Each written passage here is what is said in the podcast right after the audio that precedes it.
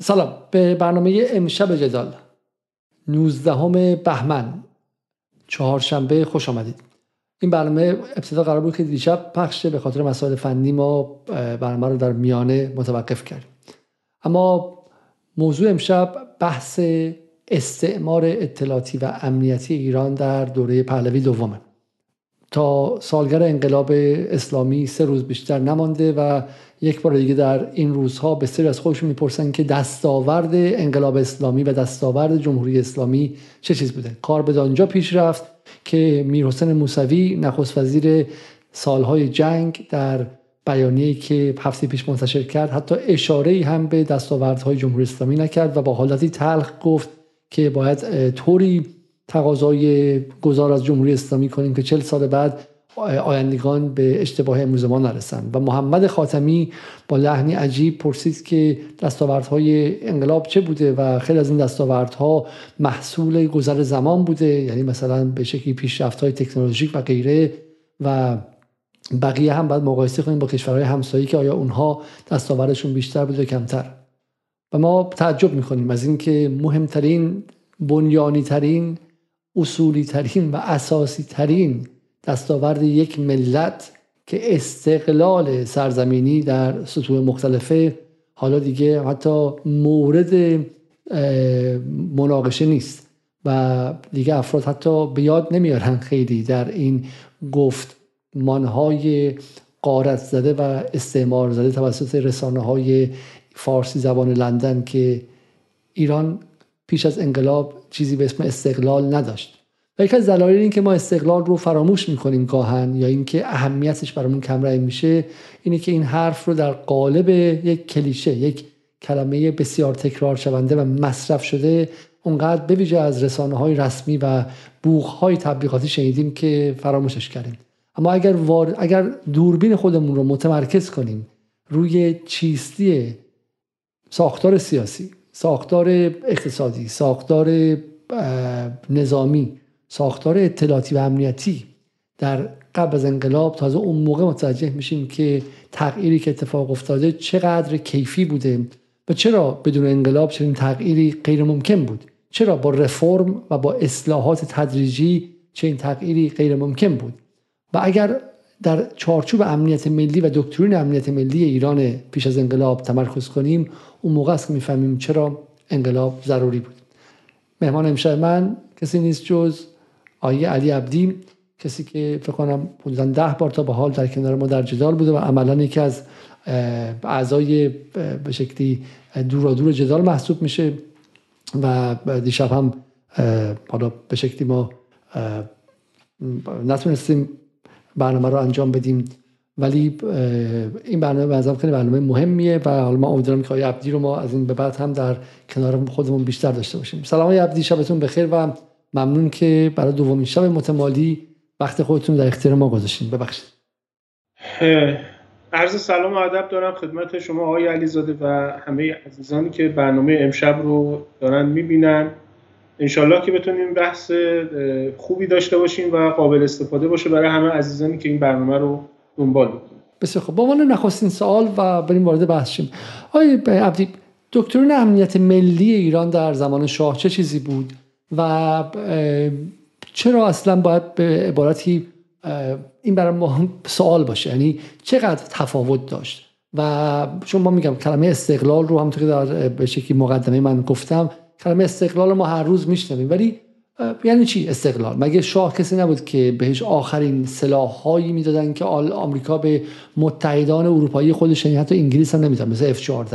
من شاه همون کسی نبود که آمریکا اینقدر بهش اعتماد داشت که میگفت تو برو و امنیت خلیج فارس برای من تامین کن. من شاه همون کسی نبود که میرفت در ظفار به جای آمریکا نیرو پیاده میکرد و میجنگید. در تصویری که حداقل تونل زمان من و تو برای خیلی از ایرانی‌ها ساخته، شاه نه فقط استقلال خواه بود، فرد میهنی و ایران دوستی بود، بلکه شب به شکلی قلدر منطقه بود، ژاندارم منطقه بود. صدام مثل شب ازش میترسید و جرئت نداشت بهش دست درازی کنه. آیا واقعا اینطور بود و دکترین امنیت ملی ایران پیش از انقلاب چه بود؟ بسم الله الرحمن الرحیم. نکته مهمی رو متذکر شدید. من قبل از اینکه وارد مسئله امنیت ملی و دکترین امنیت ملی در دوره پهلوی بشم، همونطور که شما رو مسئله استقلال دست گذاشتید، لازمه این تذکر رو بدم که چرا مسئله استقلال در بهمن 57 و حول و حوشون اینقدر مهم بود و امروز تو جامعه اینقدر کمرنگ شده متاسفانه. شاید یه دلیلش اینه که ما چون در واقع حاکمیتی داریم زندگی میکنیم که استقلالی که از ارکانش هست خیلی در واقع لذت این نعمت رو نمیچشیم، یعنی حسش نمیکنیم. اما یه دلیل عمده دیگهش اینه که شما بهتر از من میدونید، انقلاب در دوره اتفاق افتاد که در واقع متصل بود به عصر بعد از جنگ دوم جهانی که دوره شکوفایی جنبش‌های رهایی بخش ملی بود و مسئله استقلال یک مسئله بسیار کلیدی در کشورهای مستعمره و کشورهای جهان سومی بود که یا به طور مستقیم یا غیر مستقیم مستعمره قدرت‌های غربی بودن، یا به تعبیر اون زمان ادبیات چپ امپریالیسم آمریکا یا امپریالیسم اروپایی بودن. لذا مسئله استقلال خیلی مسئله حائز اهمیت بود، یا در واقع اصلا کلیدی ترین مسئله بود و عموم جنبش‌های مبارزاتی و رهایی بخش در کشورهای جهان سوم ناظر بر دو مسئله بود، یا رهایی بخشی از استعمار بود که همون استقلال باشه، یا رهایی بخشی از دست دیکتاتورها و حکومت‌های استبدادی که بر کشورهاشون حاکم بودن. حکومت پهلوی هر دو شأن رو با هم داشت، یعنی از یک طرف هم یک حکومت دیکتاتوری و استبدادی بود و هم از طرف دیگه حکومتی بود که این با شاخصه دیکتاتوریش وابسته بود به یک ابرقدرتی و عملاً به نیابت از اون داشت بر ایران حکومت میکرد. لذا مسئله استقلال اون زمان بسیار مسئله مهمی بود. الان متاسفانه با حاکمیت پیدا کردن اقتصاد سیاسی نولیبرال و مسئله توسعه یافتگی، استقلال خیلی کمرنگ شده و حتی ما میبینیم که بعضا روشنفکران دست راستی حتی تو کشورهای مثل کشور خود ما حتی استقلال رو زیر سوال میبرن و اون رو دیگه یک ارزش نمیدونن. شاید یه دلیلش اینه که ما الان 40 اندی ساله چون مستقل زندگی کردیم واقعا قدرش رو اونطور که باید و شاید نمیدونیم، مثل ماهی که در آب زندگی میکنه و دنبال آب میگرده، در صورتی که استقلال یکی از سه رکن اصلی شعار انقلاب بود: استقلال، آزادی، جمهوری اسلامی. اما مسئله تا میخوام برای اینکه میگم وقتی از استقلال حرف میزنیم خیلی نکته مهمی گفتین شما، چون اتفاقا چه بسا در عصر پسا آمریکایی شدن و در عصر پسا تک قطبی شدن که سیطره اقتصاد آمریکایی به اقتصاد نولیبرال بود و به عبارتی استعمار، حالا بهش میگن استعمار فرانو یا استعمار به شکلی استعمار جدید، این به واسطه اقتصاد، به واسطه قوانین اقتصادی، به واسطه قوانین بانک جهانی و سازمان تجارت جهانی اعمال نفوذ میکرد و واقعا اعمال اقتدار و اعمال سلطه غیر مرئی تری داشتش. این مسائل میذاره متفاوت باشه، ولی با این حال به نظر میاد که ما خیلی عدد رقم و اطلاع دقیق هم نداریم که اصلا زمان شاه از نظر مثلا به شکلی نظامی و امنیتی چه اتفاقی بر سر ایران میافتاد. تصویر که از اینکه شاه هر سلاحی که میخواست میخرید، خب قرار بود که ایران صاحب بمب اتم شه. یعنی به نظر میاد که ایران بخشی از نظم اطلاعاتی امنیتی غربه، حالا در بلوک غربه، بله چه اشکال در بلوک غرب باشه، در بلوک شرق نیستش. خب ولی CIA با ایران و ساواک به شکلی داداشی بودن، ارتش آمریکا خلبانای ایرانی رو تربیت میکرد و این تصویری که آمریکا ایران حالا این نوچه دست پا بسته باشه و مستعمره باشه نیستش. نه، شاه یه شریک حالا کوچکتر به شکلی لسر پارتنر، ولی یه شریک بود برای آمریکا، نه یک نوچه. من سعی می‌کنم این مسائل رو خیلی کوتاه پاسخ بدم که مخاطب خسته نشه. ببینید مسئله در اصل اینجاست که اول ببینیم استقلال یعنی چی. به نظرم بهترین تعریفی که میشه از استقلال کرد تعریفی است که آیت الله خامنه‌ای ارائه کرده. ایشون میگه که استقلال یعنی آزادی در مقیاس ملی، یعنی وقتی شما شعار آزادی میدی میگه من به دنبال آزادی حقوق فردی خودم هستم. در مقیاس ملی، در مقیاس یک کشور، این آزادی در مقیاس ملی میشه استقلال. یعنی در عرصه بین الملل و نظام بین الملل شما آزادی خودت رو ازش صیانت میکنی، این میشه استقلال. یعنی کس دیگه برای شما تعیین تکلیف نمیکنه، سرنوشت شما رو کس دیگه تعیین نمیکنه، کس دیگه به شما سیاست‌های شما رو دیکته بهت نمیکنه. یعنی سیاست‌های خودش رو به نام سیاست‌های ملی شما به شما دیکته نمیکنه. چیزی که در دوره پهلوی اتفاقی که افتاده دقیقاً همین مسئله است. من با یه مثال خدمت شما عرض بکنم، یعنی به جای که بریم از کل به جزء برسیم، من میخوام یه مثال بزنم که از جزء به کل برسیم. ببینید ما یه مفهومی داریم در ادبیات نظامی، بهش میگیم زنجیره تسلیحاتی. زنجیره تسلیحاتی یعنی چی؟ یعنی شما زمانی که دکترین امنیت ملیت رو تعریف میکنی و بر اساس دکترین امنیت ملیت زیر مجموعش یه چیزی تعریف میشه به نام دکترین نظامی و بر اساس اون دکترین نظامی در واقع سیاست کلی امور نظامی تعریف میشه. در ذیل دکترین نظامی یه مفهومی داریم به نام زنجیره تسلیحاتی. یعنی چی؟ یعنی مثلا شما دکترین نظامیت اگر تدافعی است، یا دو حالت بیشتر نداره، یا تدافعی است یا تهاجمی است. اگر تدافعی است، زنجیره تسلیحاتی شما به یک معنا یه جور تعریف میشه. اگر دکترین نظامی شما تهاجمی است، زنجیره تسلیحاتی شما به یک نحو دیگه‌ای تعریف میشه که اینا کاملا متفاوت. ببینید راجع به سیاست نظامی شاه یا ارتش شاه خیلی صحبت شده، کتاب نوشته شده، بحث شده. من فقط یه مثال بزنم. ببینید ارتش شاه در سال 1357 ارتشی هست که مطلقا توان عملیات پرقدرت و پرحجم در بیرون از مرزهای ایران نداره، علیرغم اینکه بزرگترین ارتش خاورمیانه است، 400,000 نیروی مسلح داره، بالاترین هزینه نظامی رو در خاورمیانه به خودش اختصاص داده، بزرگترین نیروی هوایی منطقه رو برای خودش اختصاص داده، بزرگترین اگر نگیم یه قدرتمندترین نیروهای زمینی منطقه و قویترین نیروی دریایی در خلیج فارس و میتونیم حتی بگیم در غرب آسیا. اما همین ارتش توان حمله برد بلند یا حتی برد میانی رو هم نداره. چرا نداره؟ چون یک عنصر کلیدی که تو ارتش‌های اون زمان خیلی مهم بوده رو فاقدش بوده. اون عنصر چیه؟ اون عنصر موشکه. شاه موشک نداشته، ولو موشک‌های با برد زیر 100 کیلومتر. این شاه خیلی عجیب باشه. یعنی شاه F-14 داره که حالا اگر فرصت بشه من راجع به F-14 هم به شما توضیح خواهم داد که چرا به شاه F-14 دادن، چرا بهش F-15 ندادن. این اتفاقا خیلی مهمه که راجع بهش صحبت بکنیم. مسئله اصلی اینه که به خاطر این بوده که دکترین امنیت ملی شاه رو شاه تعریف نکرده.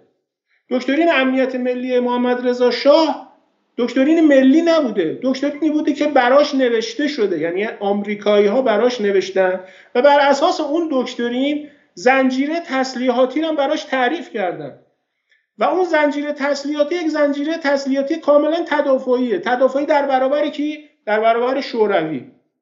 اونم فقط برای 3 روز. یعنی ارتشی برای شاه آماده کرده بودن که حد اکثر مقاومت در برابر ارتش شوروی 3 روز بیشتر نبوده. چرا؟ چون ما در دوره جنگ سردی به سر می‌بردیم که آمریکایی‌ها اومده بودن یک کمربندی به دور شوروی چیده بودن که در منطقه ما یک ائتلاف منطقه‌ای از دوره آیزنهاور بر اساس دکترین آیزنهاور اومدن یه ائتلاف منطقه‌ای به نام پیمان سنتو درست کردن از 1958 میلادی. ترکیه، عراق، ایران و پاکستان، اینا کمربند جنوبی اتحاد جماهیر شوروی بود و بر اساس همین کمربند امنیتی دکترین امنیتی ملی براشون تعریف شده بود و زنجیره تسلیحاتی کاملا دفاعی. این تا سال 1957 همین مسئله است. شاه موشک نداره. چرا؟ چون از نظر آمریکایی‌ها نیازی به موشک نداره.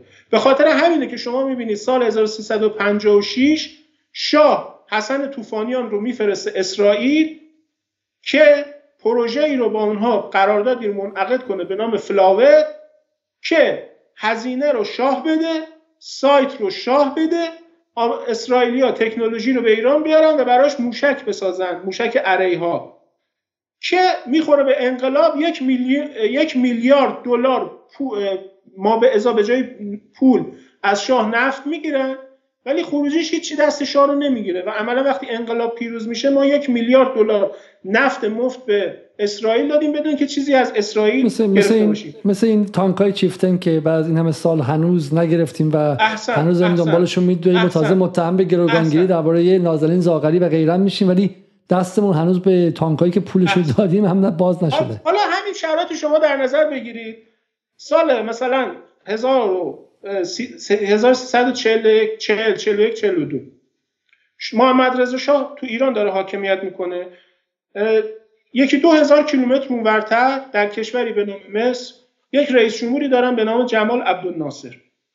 جمال عبدالناصر از سال 1959 تا 1960 پروژه‌ای رو تعریف میکنه، پروژه موشکی مصر رو، و یک هزینه سنگینی رو اختصاص میده. دانشمندان موشکی هیتلر رو، آلمان نازی رو، از آلمان وارد مصر میکنه، یک شهرک اختصاصی براشون درست میکنه، یک کارخونه براشون ایجاد میکنه که اونا بیان و برای ناصر موشک درست بکنن. این ببخشید حرف تو این بخشی از واقع پیمان سنتو درسته؟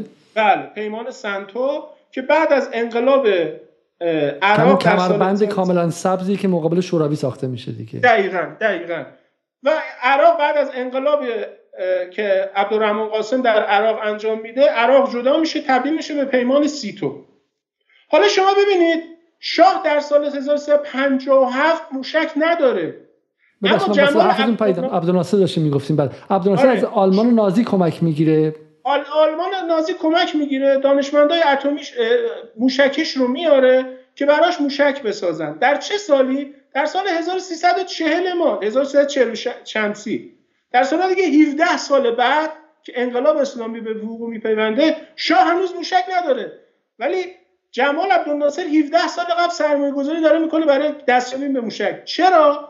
چون جمال عبدالناصر بر اساس شرایط خودش و بر اساس نیازمندی‌های ملی خودش یک دکترین امنیت ملی تعریف کرده.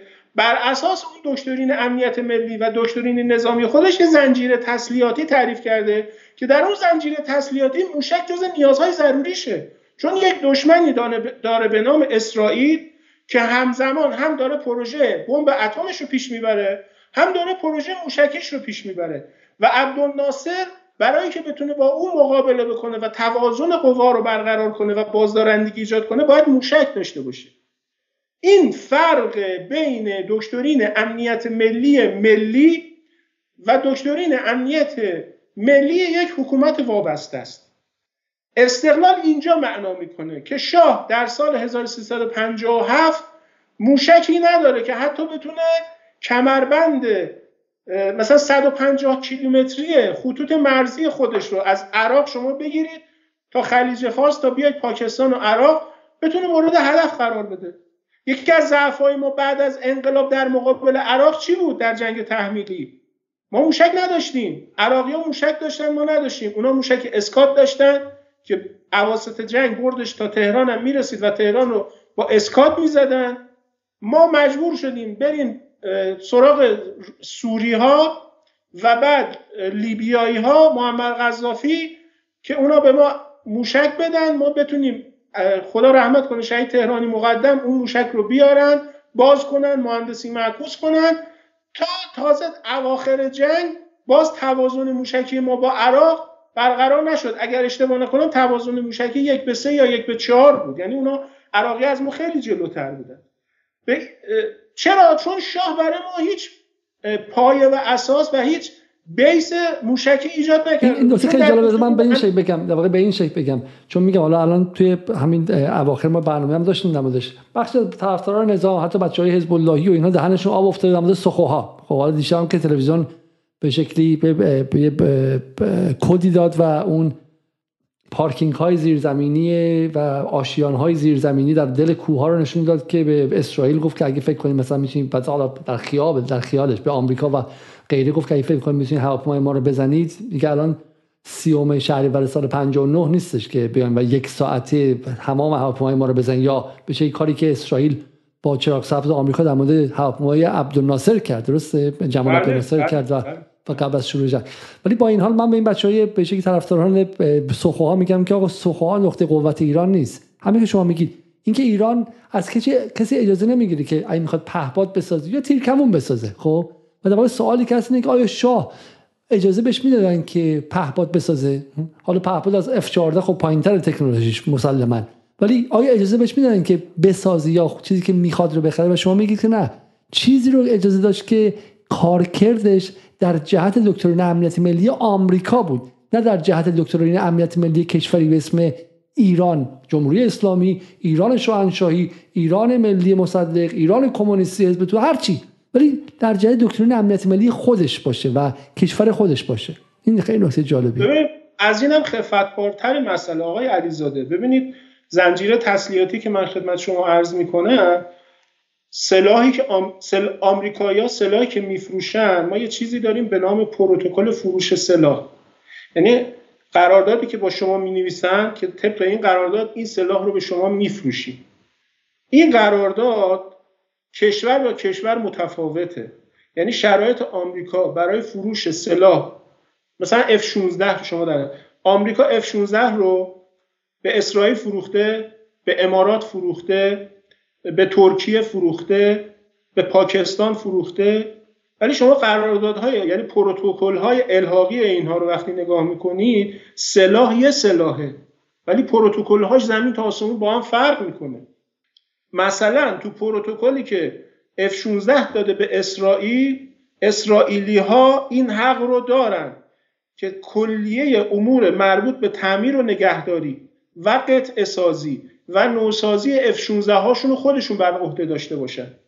لذا شما میبینید اسرائیلی ها F-16 رو میگیرن میارن، خودشون روش سیستمای خودشون رو نصب میکنن، سیستمای جنگ الکترونیک و سیستم هایی که برای خودشون دارن، بعد اسم F-16 هاشون رو میذارن F-16 سوفا. این فقط مخصوص اسرائیله که از نظر توانمندی از F-16 های آمریکا هم جلو میزنه به خاطر سیستم های کمکی که خود اسرائیلیا روش نصب میکنه.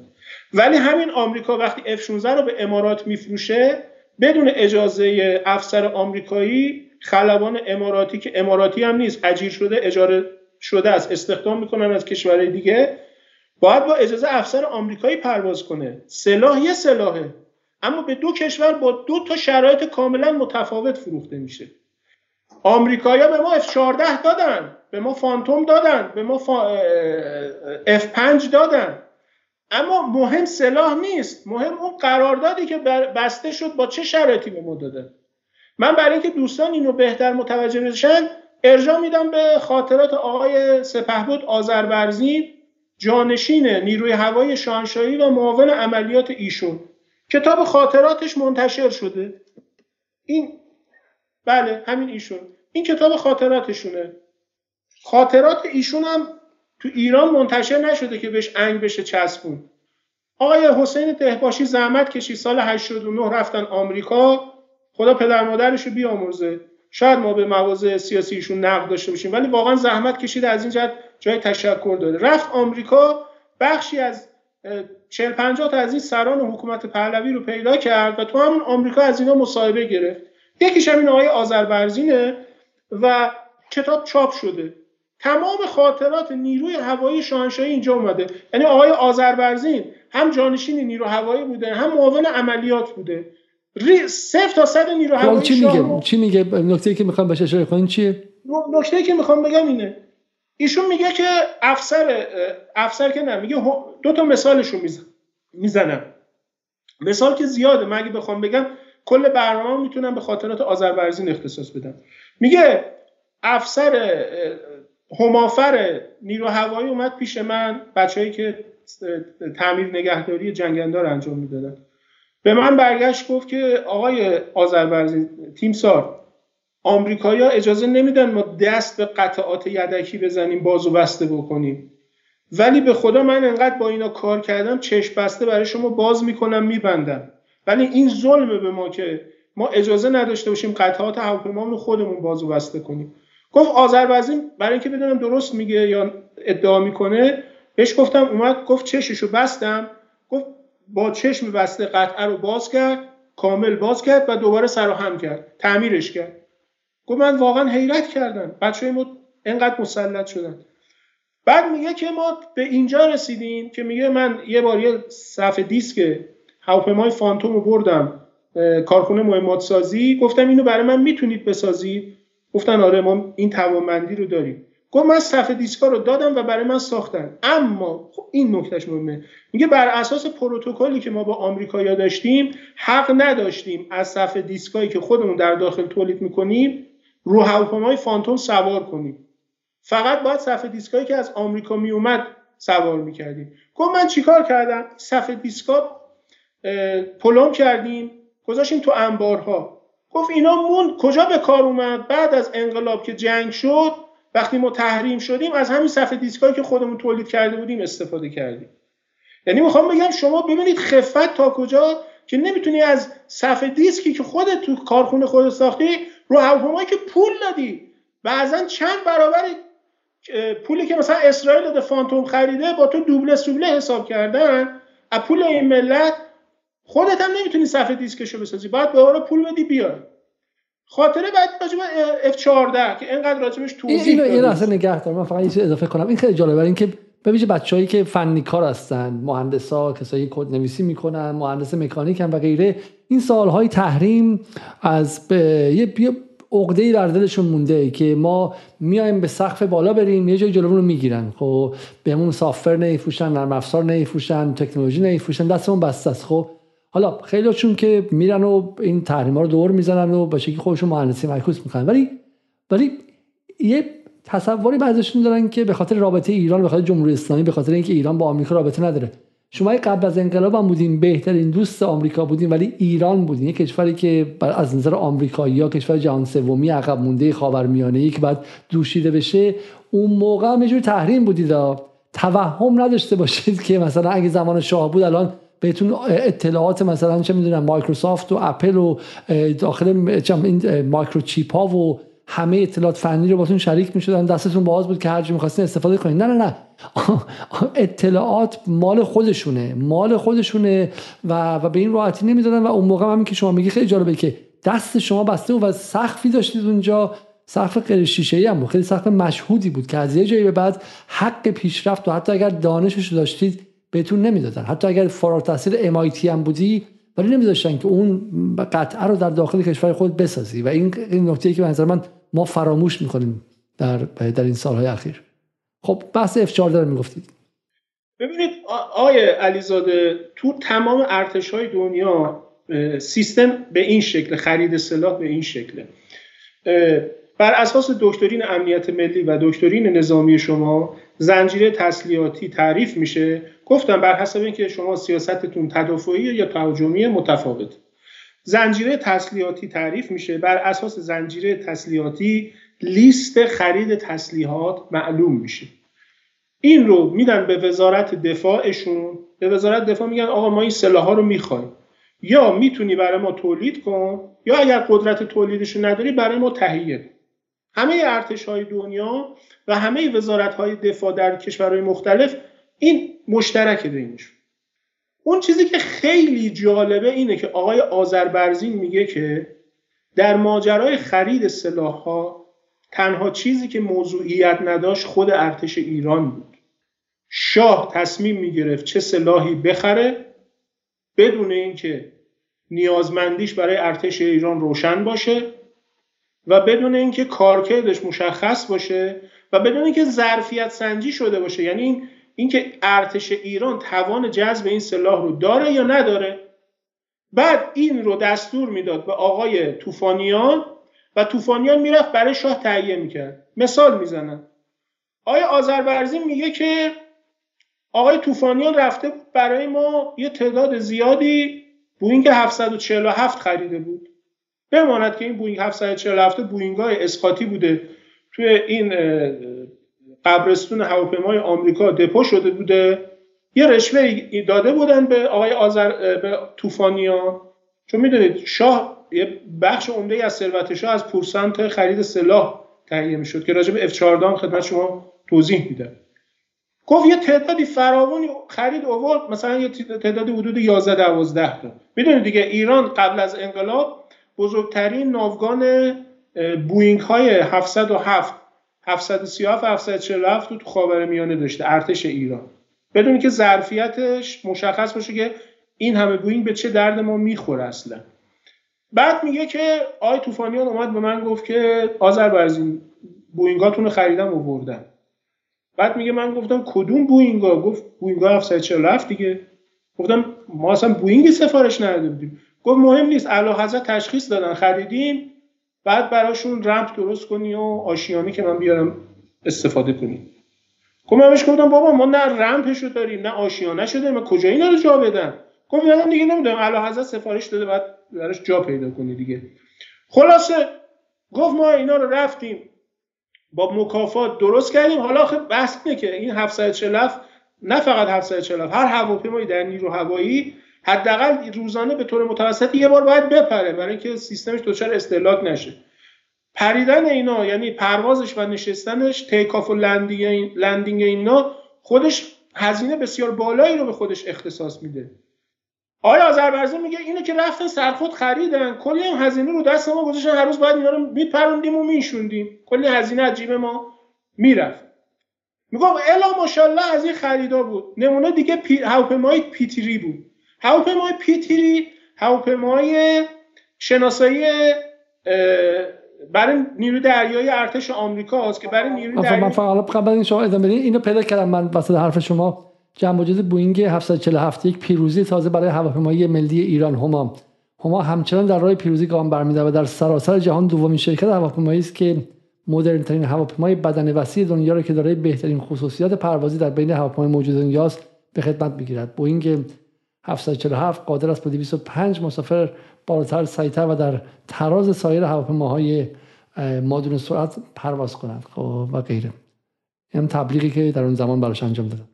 حالا ببینید اینو میخوام بگم خدمت شما، هواپیمای پیتری هواپیمای شناسایی دریاییه، یعنی جاسوسیه.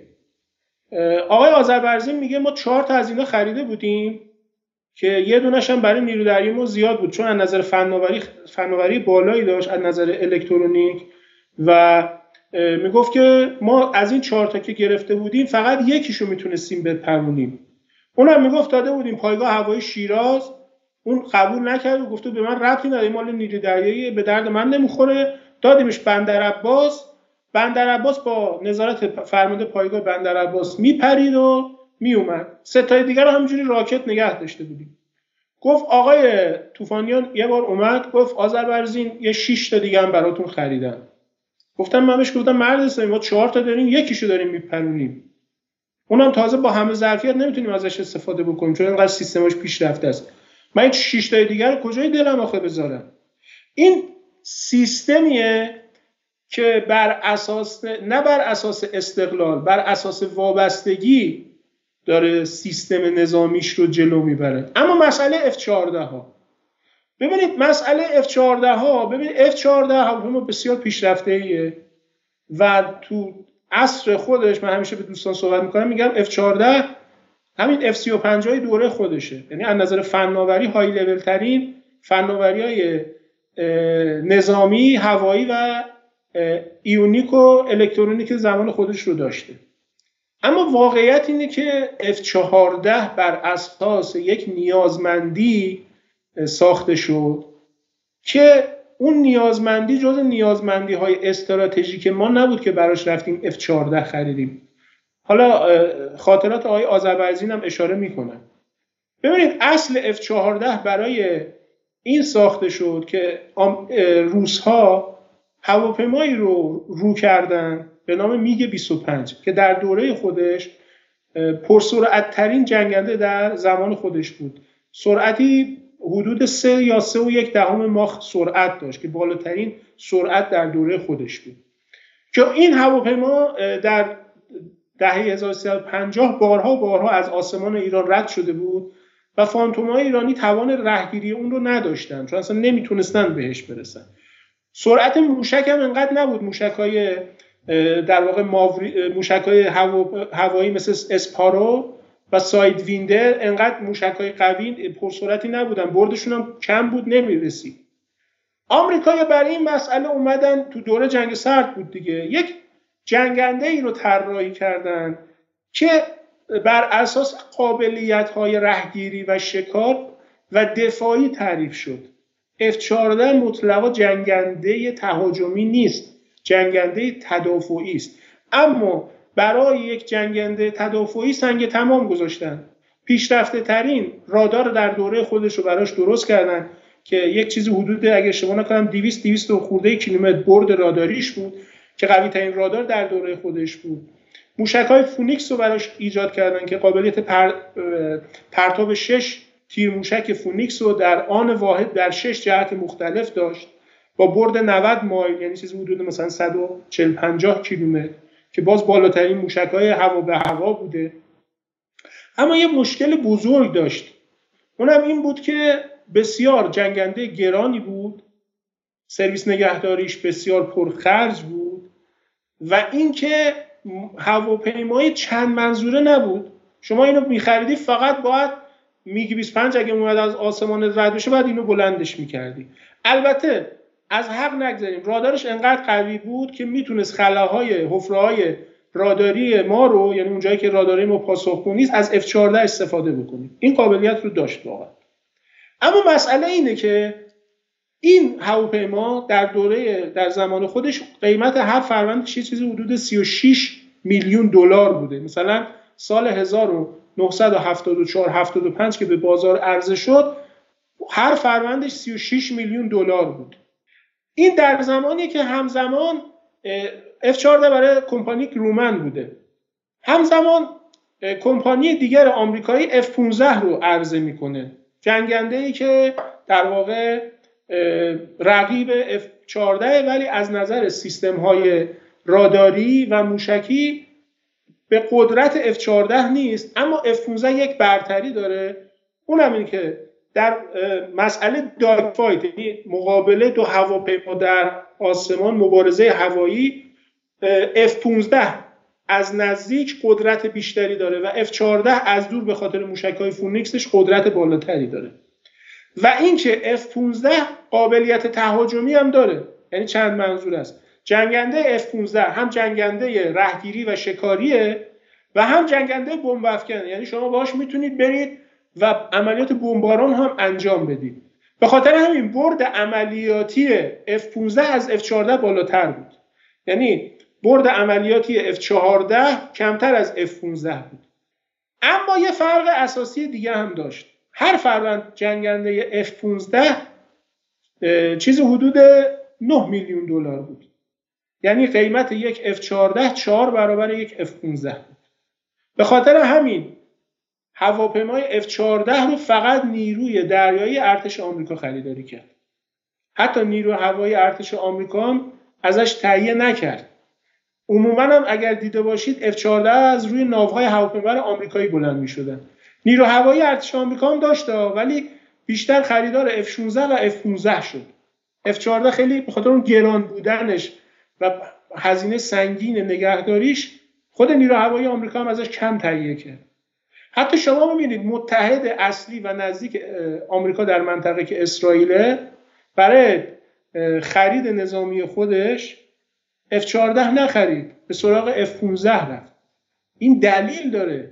چرا اسرائیلی که رکن اصلی ارتش خودش رو نیرو هوایی میدونه، یعنی بازوی استراتژیک ارتش اسرائیل نیرو هواییه، چون نیرو هوایی بر اساس استراتژی ضربه اول اسرائیل، استراتژی نظامی اسرائیل ضربه اوله، یعنی قبل از اینکه دشمنش بتونه تحرک نشون بده باید اون ضربه رو بزنه، مثل جنگ 1967. به دنبال یک جنگنده مناسب میگرده و اینکه باید قوی ترین نیرو هوایی خاورمیانه باشه، غرب آسیا. چرا اسرائیل نمیره F-14 بخره، میاد F-15 میخره؟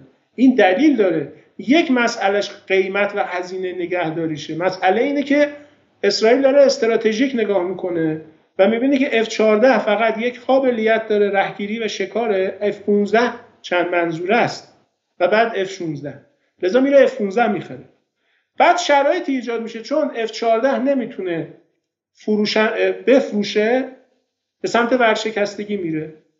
حالا این در چه زمانیه؟ این در زمانیه که نیروی هوایی ارتش شاه میخواد برای جایگزینی F-14 جنگنده جدیدی رو خریداری بکنه. برای همین شما میبینید که آذربرزین به همراه ارتش بود خاتم، فرمانده نیروی هوایی شاه، یک سفر میرن آمریکا. این مال سال 1972-73 میلادیه. بر خاطرات آقای برزین هست. ایشون میگه ما یک هفته تمام در آمریکا رفتیم به دو کمپانی گرومن و کمپانی تولید کننده F-15. هم با F-15 بریدیم هم با F-14 بریدیم. و میگه من یک درفتی رو نوشتم، یک گزارشی رو تهیه کردم از قابلیت‌های هر دو جنگنده. اینو دادم به خاتم، خودم کاری داشتم در لندن، شهری که الان شما مقیم هستید، پیاده شدم.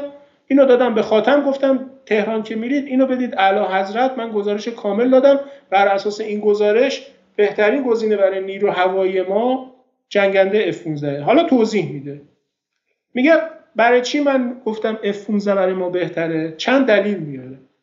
اولین دلیلش اینه که میگه ما پولی که میخوایم برای یک F-14 بدیم باهاش میتونیم 4 F-15 بخریم. لذا پولی که شاه برای 70 فروند F-14 پرداخت کرد، با اون پول شاه میتونست 280 فروند F-15 بخره. مثلا سطح رو شما ببینید، 70 F-14 280 F-15. یعنی کاملا میتونست با F-15 ها F-4 ها رو از رده خارج بکنه.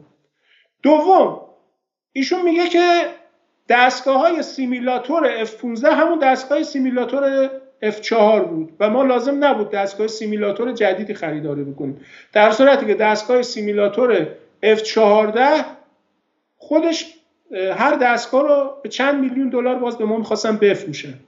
خود این دوباره یه فشار مضاعف اقتصادی بود. مسئله سوم این بود که ایشون میگفت اگر ما F-14 ها رو وارد بکنیم مجبوریم تاپ ترین خلبان های خودمون رو از اسکادران های F-5 و F-4 خارج بکنیم، بذاریم برای تعلیم F-14 هامون.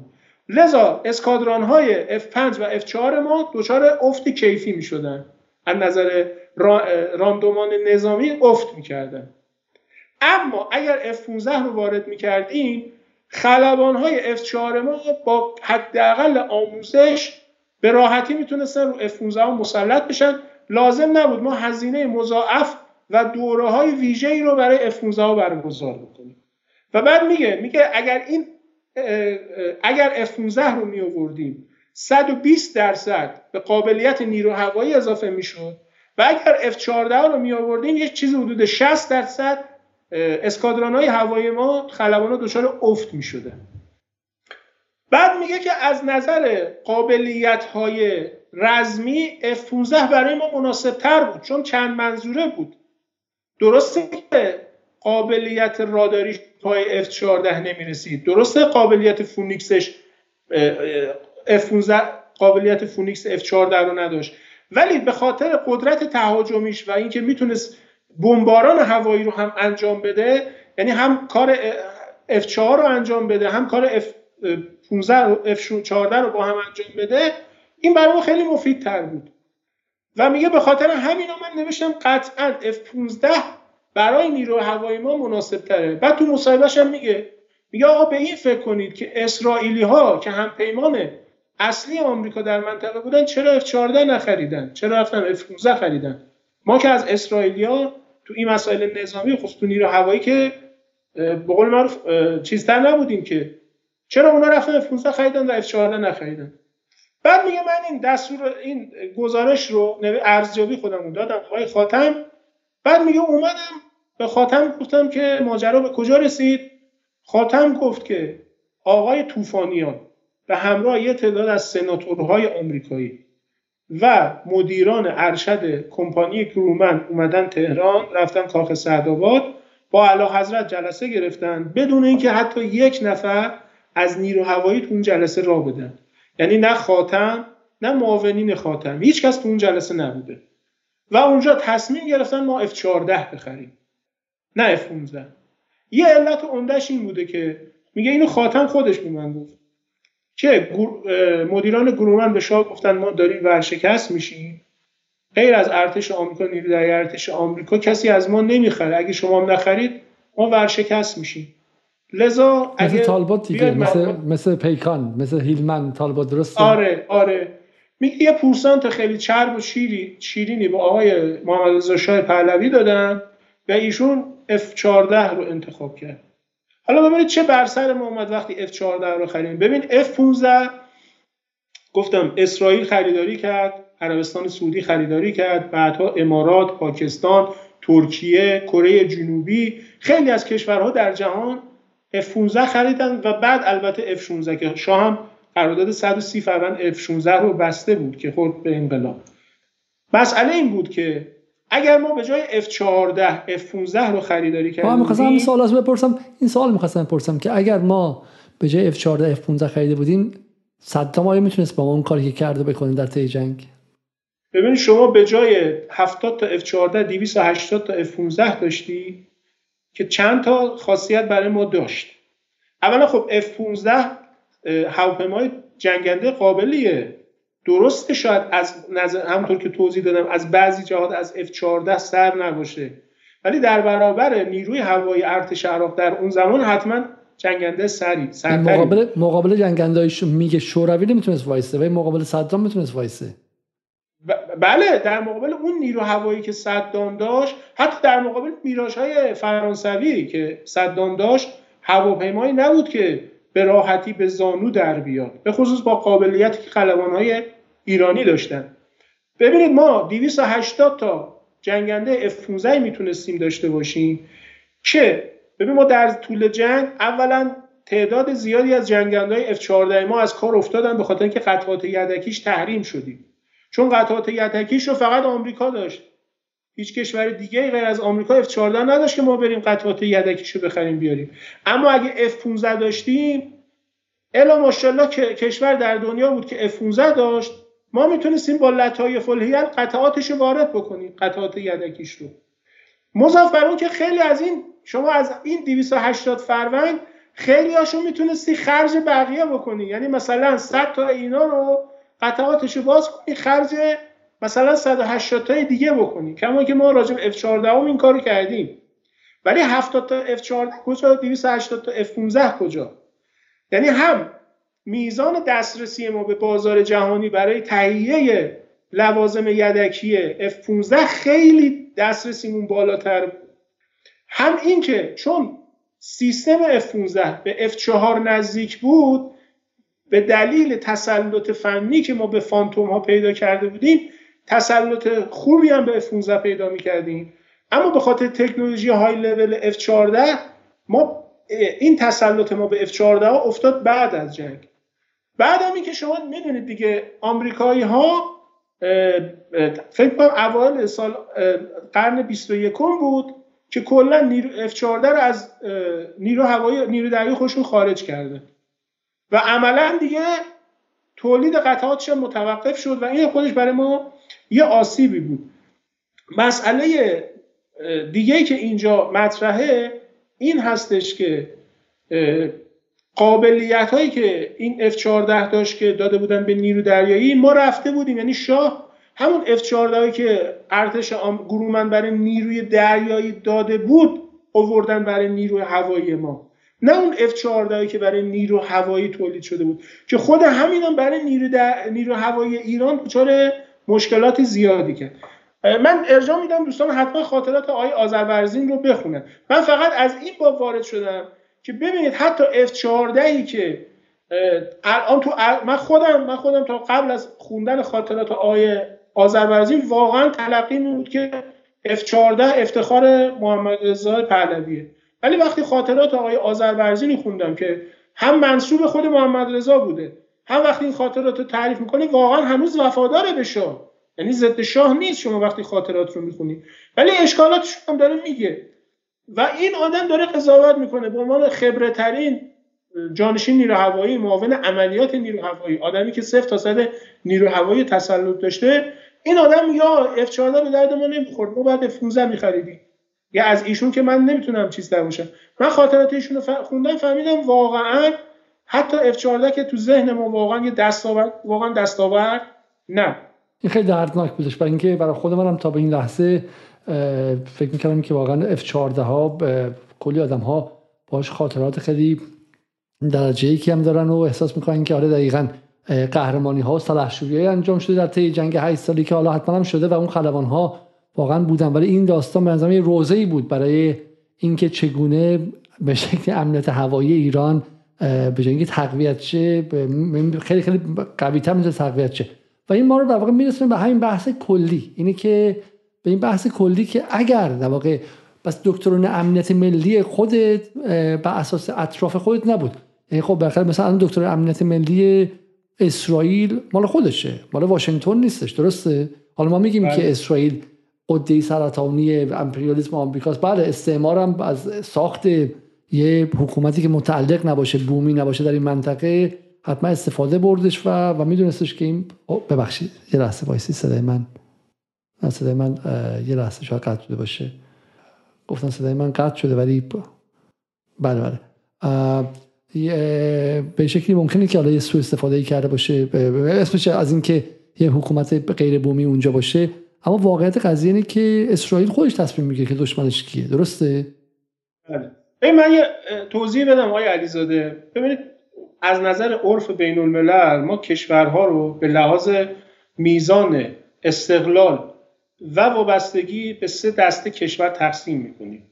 کشورها یا سوپر پاورن، یعنی ابرقدرتن در عرصه بین‌الملل، یا پاور استیتن که اینا کشورهایی هستن که اصطلاحاً ما بهشون مثلا میگیم قدرت‌های منطقه‌ای، از یک استقلال نسبی برخوردارن که در عرصه بین‌الملل بازیگر مستقلن. این استقلال هم نسبیه، یعنی تولرانس داره، بالا پایین داره. یه دسته کشورهای دیگه هستن که ما بهشون میگیم کلاینت استیت یا کشورهای وابسته یا دست نشاندار، به زبان فارسی تعابیر مختلفی میشه راجبش به کار بود. واقعیت اینه که محمد رضا پهلوی تا سال 1357 هنوز یک کلاینت استیت، حتی پاور استیت هم نیست. توضیح میدم خدمتتون چرا محمد رضا پهلوی تا آخر کلاینت استیت میمونه و پاور استیت نمیشه، علی رغم اینکه بزرگترین ارتش غرب آسیا رو در اختیار داره، بزرگترین نیرو هوایی غرب آسیا رو در اختیار داره، قوی ترین نیرو دریایی غرب آسیا رو در اختیار داره و بیشترین میزان مستشاران نظامی در غرب آسیا در ایرانه که بین 50 تا 60 هزار مستشار نظامی در ایران دارن زندگی میکنن که رقم بسیار هنگفتی هستش. خیلی خود همین هزینه خیلی سنگینی رو دوش ایران تحمیل میکنه. علیرغم همه اینها محمد رضا تا آخر کلاینت استیت، به چند دلیل. ببینید اولیش رو توضیح دادم. اولیش اینه که دکترین امنیت ملیش مال خودش نیست، دکترین امنیت ملیش رو براش نوشتن. من این رو نمیگم، باز استناد میکنم به خاطرات آقای حسین فردوست، کسی که از بچگی با شاه بزرگ شده، دبستان با هم بودن، مدرسه لهروزه که سوئیس میفرسته رضا شاه که محمد رضا بره درس بخونه، تنها یک ایرانی باهاش میره، اونم آقای حسین فردوسته. یعنی حسین فردوست از کودکی هر جا شاه بوده با شاه بوده تا انقلاب سال 1350 انقلاب اسلامی که محمد رضا از ایران میره و فردوست در ایران میمونه و سال 1362 توسط نیروهای اطلاعاتی بازداشت میشه و در دوره بازداشت خاطرات خودش رو منتشر کرده. فیلمش هم موجوده، دوستان میتونن تو اینترنت ببینن.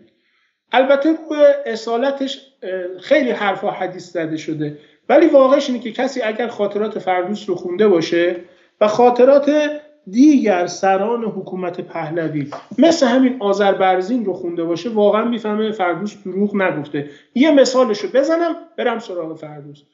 آقای فردوست در خاطراتش اعلام میکنه، میگه که ما در ایران یک طرحی داشتیم، این طرح متعلق به MI6 MI6 بوده، اونم طرح فرار شاه از ایران بود که این طرح اگر اشتباه نکنم ماهی یک بار مانورش برگزار می شده، به این صورت که شوروی به ایران حمله میکنه، شمال ایران رو تصرف میکنه و برای همین محمد رضا باید از ایران فراری داده بشه.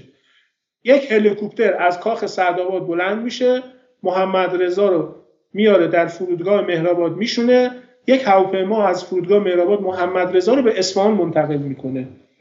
این طرح عملیاتی فرار شاه. عذر میخوام برنامه تاریخی و نه بخندم، چون من ایاتون میشه تو مناطق گفتم که تو اسناد انگلیسی به شاه میگن شاه چمدانی، خب بریف کیس کینگ یا سوت کیس کینگ و اون پوری زراعتی بنده خدا خیلی بهش برخورد. ولی این ماهی یه بار این تن بدنشو میلرزوندن و میرفته واسه آماده فرار میشده. دقیقاً چقدر دردناک و چقدر تأخیرآمیز برای خود ملت ایران. حالا بالاخره چم شاه ایران بوده، خب ما چم در نهایت این ماهی یک بار مانور فرار داشته، این بنده خیلی انظام دردناک و تأخیرآمیزه. حالا جالب اینه که آقای فردوست تو که همین کتاب خاطراتش صفحه 362 این طرح کامل داره توضیح میده، تو پاورقی این رو مینویسه، یعنی اضافه کرده، میگه که شاهپور آذربرزین در نیروی هوایی افسر برجسته‌ای بود، او از ربیع ارشدتر بود، ربیع آخرین فرمانده نیروی هوایی شاه و قبل از ربیع سپهبد شد. آذربرزین تا آخر با ربیع دعوا داشت و این دعوا تا زمان مرگ ربیع ادامه پیدا کرد.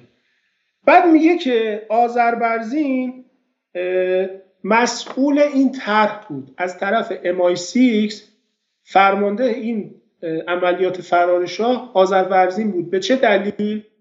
به خاطر اینکه هم جانشین و هم معاون عملیات نیروی هوایی بوده و با انگلیسی هم رابطه نزدیک داشته، انگلیسی ها او رو انتخاب کردن برای این عملیات. خب اینو شما تو خاطرات فردوست میخونید. همین رو آقای آذربرزین فیلمش هست، آقای دهباشی فیلمش رو گرفته، خاطراتش هم هست، ایشون همینو تو این خاطراتش توضیح میده. میگه ما یک بار یه هواپیما C-130 می‌داشتیم، شاه رو بازی میکرد، یه هلیکوپتر از سعدآباد میومد میشست شاه رو، حالا یا فرودگاه مهرآباد الان خاطرم نیست یا از سمت کریزک، اونجا هواپیما رو بلند میکرد میرفت اصفهان میشست. یعنی میخوام بگم انقدر آقای فردوست کد داده، وقتی شما تقاطع گیری میکنی با خاطرات سران دیگه پهلوی اونایی که از ایران رفتن، میبینی واقعا این آدم دروغ نگفته، به خاطر اینکه تو زندان بوده برای خوشایند جمهوری اسلامی حرف نزده، واقعا واقعیت ها رو گفته. حالا همین آدم میگه به اعتقاد من که قریب 20 سال در متن مسائل امنیتی محمد رضا بودم، هم رئیس دفتر ویژه شاه بوده. رئیس دفتر ویژه شاه عالی‌ترین ارگان اطلاعاتی امنیتی حکومت پهلویه، یعنی ساواک، اداره دوم ارتش، سازمان بازرسی شاهنشاهی، اطلاعات ژاندارمری، اطلاعات شهربانی، همه اینا زیر نظر دفتر ویژه اطلاعات بوده. به قول آقای عبدالله شهروزی که ویراستار کتابه، ایشون چشم و گوش شاه بوده. این آقا میگه که من به عنوان کسی که هم رئیس دفتر ویژه بودم، هم قائم مقام ساواک بوده، هم رئیس سازمان بازرسی شاهنشاهی بوده، میگه که رژیم پهلوی از یک دکترین امنیت ملی منطبق با عوامل واقعی مؤثر در جامعه ایران برخوردار نبود و به همین دلیل هم سقوط کرد، چون دکترین امنیت ملیش بومی نبود. و بعد میگه که دکترین امنیت ملی در رژیم پهلوی یا اصولا معنا مفهومی نداشت یا طرحهایی بود که قدرت‌های خارجی مسلط ایران بر اساس منافع خود بر حکومت ایران تحمیل می‌کردند. چگونه توضیح میدم خدمتتون. ببینید این که امنیت ملی در دوره محمد رضا استعماری بوده و استعمار شده بود، از چند شاخص قابل احساس. یک، خود طرح‌های امنیتی و نظامی. طرح‌های امنیتی و نظامی که در دوره شاه در ایران پیاده میشه همه بر اساس دستور کار خارجیه. دکترین امنیت ملی کارکرد اصلیش اینه که برای شما دستور کارهای امنیتی، اطلاعاتی و نظامی شما رو مشخص میکنه. حالا شما دستور کارهای نظامی، اطلاعاتی، امنیتی حکومت پهلوی رو ببینید. پیمان سیتو و سنتو، اینا بر اساس نیازمندی ها و برآیندهای ملی اتخاذ شد یا بر اساس دکترین های رؤسای جمهور آمریکا. خب پیمان سنتو و سیتو بر اساس دکترین آیزنهاور ایجاد شد. اینا همه میدونن دیگه، این چیز پیچیده ای نیست. حتی برقراری رابطه محمد رضا با رژیم صهیونیستی بر اساس دیکته آیزنهاور و وزیر خارجش آلندالس بود. یعنی به شاه فشار آوردن که حتما باید با اسرائیل رابطه برقرار بکنه که در دوره بنگوریون این صورت گرفت و رابطه و همکاری محمد رضا با اسرائیل نه بر اساس نیاز ایران که بر اساس نیاز اسرائیل شکل گرفت. چرا؟ چون بنگوریون یک استراتژی امنیت ملی برای خودش تعریف کرده بود که اون گفتگوی شما در حوزه آذربایجان با خانم نصرآبادی، خانم نصرآبادی خیلی خوب اونجا اشاره کرده. من سال گذشته اگر خاطرتون باشه هم تو برنامه رابطه محمد رضا با اسرائیل هم تو یکی دو برنامه دیگه بهش اشاره کردم، دکترین پیرامونی یا استراتژی پیرامونی که تو مسئله اقلیم کردستان هم بهش پرداختیم. استراتژی پیرامونی، استراتژی یا دکترین امنیت ملی اسرائیل بود بر اساس نیازمندی‌های خودش. آمریکایی‌ها براش ننوشته بودن، خود بنگوریون بهش رسیده بود و جزء 7 رکن اصلی دکترین امنیت ملیش هست، یعنی که از ارکان 7 گانه است. خب بر اساس این ارکان 7 گانه ایران و محمد رضا مهمترین رکن دکترین پیرامونی بود برای اسرائیل. اینو باز من نمیگم، خاطرات آقای شبتای شاویت رئیس موساد از 1989 تا 1996. آقای شبتای شاویت از سال 1965 تا 1969 افسر موساد تو ایران بوده. خاطراتش منتشر شده، هد آف موساد، تصویر کتابش رو برای شما فرستادم. آقای شبتای شاویت در کتاب هد آف موسادش میگه که ایران در دوره محمد رضا سنگ بنای استراتژی امنیت ملی اسرائیل بود، یعنی همون استراتژی پیرامونی. این بر اساس نیازمندی ما نبود. ما دشمنی ذاتی با عبدالناصر نداشتیم، ما دشمنی ذاتی با عرب‌ها نداشتیم. اسرائیل چون دشمنی داشت این دشمنی رو به ما تحمیل کرد و ما رو به وادی دشمنی با عبدالناصر و عرب‌ها کشوند که هنوز ما تبعاتش داریم پس میدیم. یکیش همین واژه مجعول خلیج عربیه که عبدالناصر از سر لجاجت با محمد رضا پهلوی که خودش بارها از این واژه خلیج فارس استفاده کرده بود، از سر لجاجت با محمد رضا اومد واژه خلیج عربی رو جعل کرد و الان هنوز که هنوز ما داریم تاوان این ماجرا رو میدیم. ملت ایران که با ملت مصر مشکلی نداشت. کی ما رو به این تخاصم کشون؟ اسرائیل کشون. چرا کشون؟ برای اینکه دکترین امنیت ملی ما ملی نبود، بومی نبود، از بیرون به ما تحمیل شد. آمریکایی‌ها و اسرائیلی‌ها به ما تحمیل کردن. این مال دهه 1950 و 60. وارد دهه 1960 میشیم. انقلاب سفید و اصلاحات ارضی بر اساس نیازهای بومی ما بود یا بر اساس دیکته کندی بود. آقای والت ویتمن روستو مشاور امنیت ملی آقای کندی یه دستور کاری برای کشورهای جهان سوم نوشت به نام اصلاحات ارضی. دادن اینو آقای امینی تو ایران پیاده کنه. با کمک ارسنجانی وزیر کشاورزی، شاه احساس خطر کرد، هم امینی رو به زیر کشید هم ارسنجانی رو خلع کرد، خودش گرفت، به نام انقلاب سفید شاه و ملت اومد پیاده کرد که در نهایت منجر به قیام حضرت امام شد. لایحه کاپیتولاسیون. خفت از این بالاتر نه. حالا بزنیم برگردیم به بحث امنیت ملی، وگرنه با کارنامه خود شاه کاری نداریم. حالا من قبل از ادامه دادن میخوام دو تا نکته رو برای مخاطبا بگم، چون مثلا خیلی نکته قشنگی بود و اصلا بحث ما قرار بود در سر چیز دیگه ای باشه، ولی کشید به اینجا و برای خود من هم به قول انگلیسی‌ها چشم باز کن بودش. یعنی قشنگ چشمامو باز کرد این قضیه و خود من خیلی برام جذاب بود. این من میخوام میخوره باز کنم این کوچولو و بذاریم که بعداً توی برنامه‌مون هم جای استفاده کنیم و این موضوع رو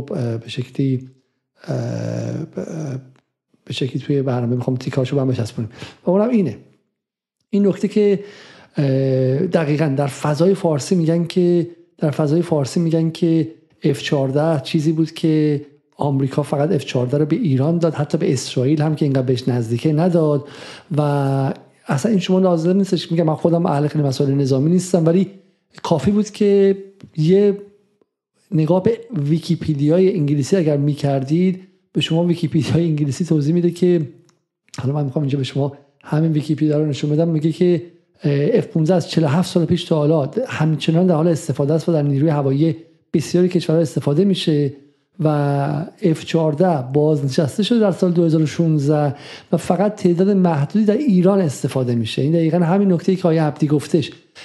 به خاطر اینه که تامکت‌ها قهرمانن، به خاطر اینکه کارکرد خاصی داشتن و اونقدر قابل استفاده نبودن. به نظر من این خیلی منظرم نکته مهمی بود. شما در واقع اسطوره F-14 رو شکستیم و در مورد F-14 ها یک افسانه زدایی خیلی خیلی جدی کردیم و این به نظر من، چون به ویژه اینکه اگه F-14 واقعا اینقدر استراتژیک بود چرا به شکلی بازنشسته شد به این زودی؟ این نکته بود. این آقای علیزاده، شما باورتون میشه اگر اسرائیل F-14 رو میخواست آمریکا نمیداد به اسرائیل؟ باورتون میشه؟ قطع یقین اگر اسرائیل F-14 رو مطالبه میکرد آمریکا قطعا دریغ نمیکرد، ولی اسرائیلیا نخواستند چون به کارشون نمیومد واقعا. یعنی بر اساس دکترین نظامی اسرائیل، چون F-14 برد پروازیش محدوده، خاصیت تهاجمی نداره و اومدن بر F-15 خریدن. من مثال بزنم، 1981 حمله اسرائیل به نیروگاه اتمی، راکتور اتمی عراق اوزیراک، شما خوندید میدونید دیگه. فقط من برای تذکر میدم، اسرائیلی ها 2 اسکادران هوایی فرستادن برای زدن اوزیراک، 1 اسکادران F-15 فرستادن که بمباران هوایی رو انجام بده، 1 اسکادران F-16 فرستادن که از اینا حفاظت بکنه که اگه جنگنده‌های عراقی بلند شدن، میگای عراقی بلند شدن، اینا رو ساقط بکنه. اینا با یه سوختگیری هوایی رفتن و زدن و اومدن، تقریبا یه چیزی مثلا حدود 1000 کیلومتر، کمتر از عملیات سلحشورانه حمله به H3 که بچه‌های ما با F4 انجام دادن، تازه نه F. حالا جالبش اینه که خب اینو با F-14 نمیتونستن انجام بدن، چون F-14 اصلا نمیتونه بمباران هوایی بکنه، فقط میتونه دفاع هوایی انجام بده. بعد F-14 ببینید ساختار پدافند هوایی چند لایه است. همین الان که من با شما صحبت میکنم ساختار پدافند هوایی ما ساختار کوتاه برد داریم، میان برد داریم، بلند در برد بلند داریم، حتی الان دیگه بحث ریز پرنده ها هست، مثل ماجرای اصفهان دیگه برده کوتاه یه لول هم آوردیم پایین، بس ریز پرنده هم هستش. پدافند هوایی در دوره شاه 2 لایه بیشتر نداشت. لایه اول موشک‌های ضد هوایی هاک بود که بردش خیلی محدود بود، یعنی فکر می‌کنم بردش 30 کیلومتره، نمیدونم دقیق الان نمیدونم، برد خیلی محدودی داشت. ما تو جنگ فقط هاک داشتیم، هاکای ما پس میگ‌ها و میراژ‌ها عراقی واقعا بر نمی‌اومد چون بردش خیلی کوتاه بود. یه دونه هم F-14 داشتیم، حالا F-4 و اینا هم بودن، غیر از این ما چیزی نداشتیم. اما الان شما ببینید ما یه دفاع هوایی چند لایه داریم، موشک‌های پدافندی خرمشهر داریم، باور 373 داریم، حالا من اینا رو خیلی دقیق نمیدونم، ولی ما لایه به لایه پدافند هوایی داریم، الان لایه به لایه الان سیستم راداری داریم و این کامل یک پارچه است. یعنی ما حفره راداری دیگه الان نداریم مثل دوره شاه. چرا؟ چون بر اساس نیازهای بومیمون کسی هم به ما نداد، نشستیم اولا بر اساس نیازهامون دکترینمون رو نوشیم، بر اساس دکترینمون زنجیره تسلیحاتیمون رو نوشیم، بعد زنجیره تسلیحاتیمون خودمون ساختیم، کاملا بومیه. لذا شما میبینید که مسئله پهپادهای شاهد 136 تو دنیا انقدر سر و صدا میکنه. ما در دوره شاه اینجوری بودیم؟ نبودیم که. حالا جالب اینه که اون F-16 هایی هم که اسرائیل باش رفت اوزیراک و F-16 های ما بود، پولشو گرفتن، خورد به انقلاب 57، آمریکا یه طرفه البته ملغا نکردن، دولت خائن بختیار ملغا کرد، دولت موقتا بهش سحق گذاشت، به ما F-16 ما ندادن.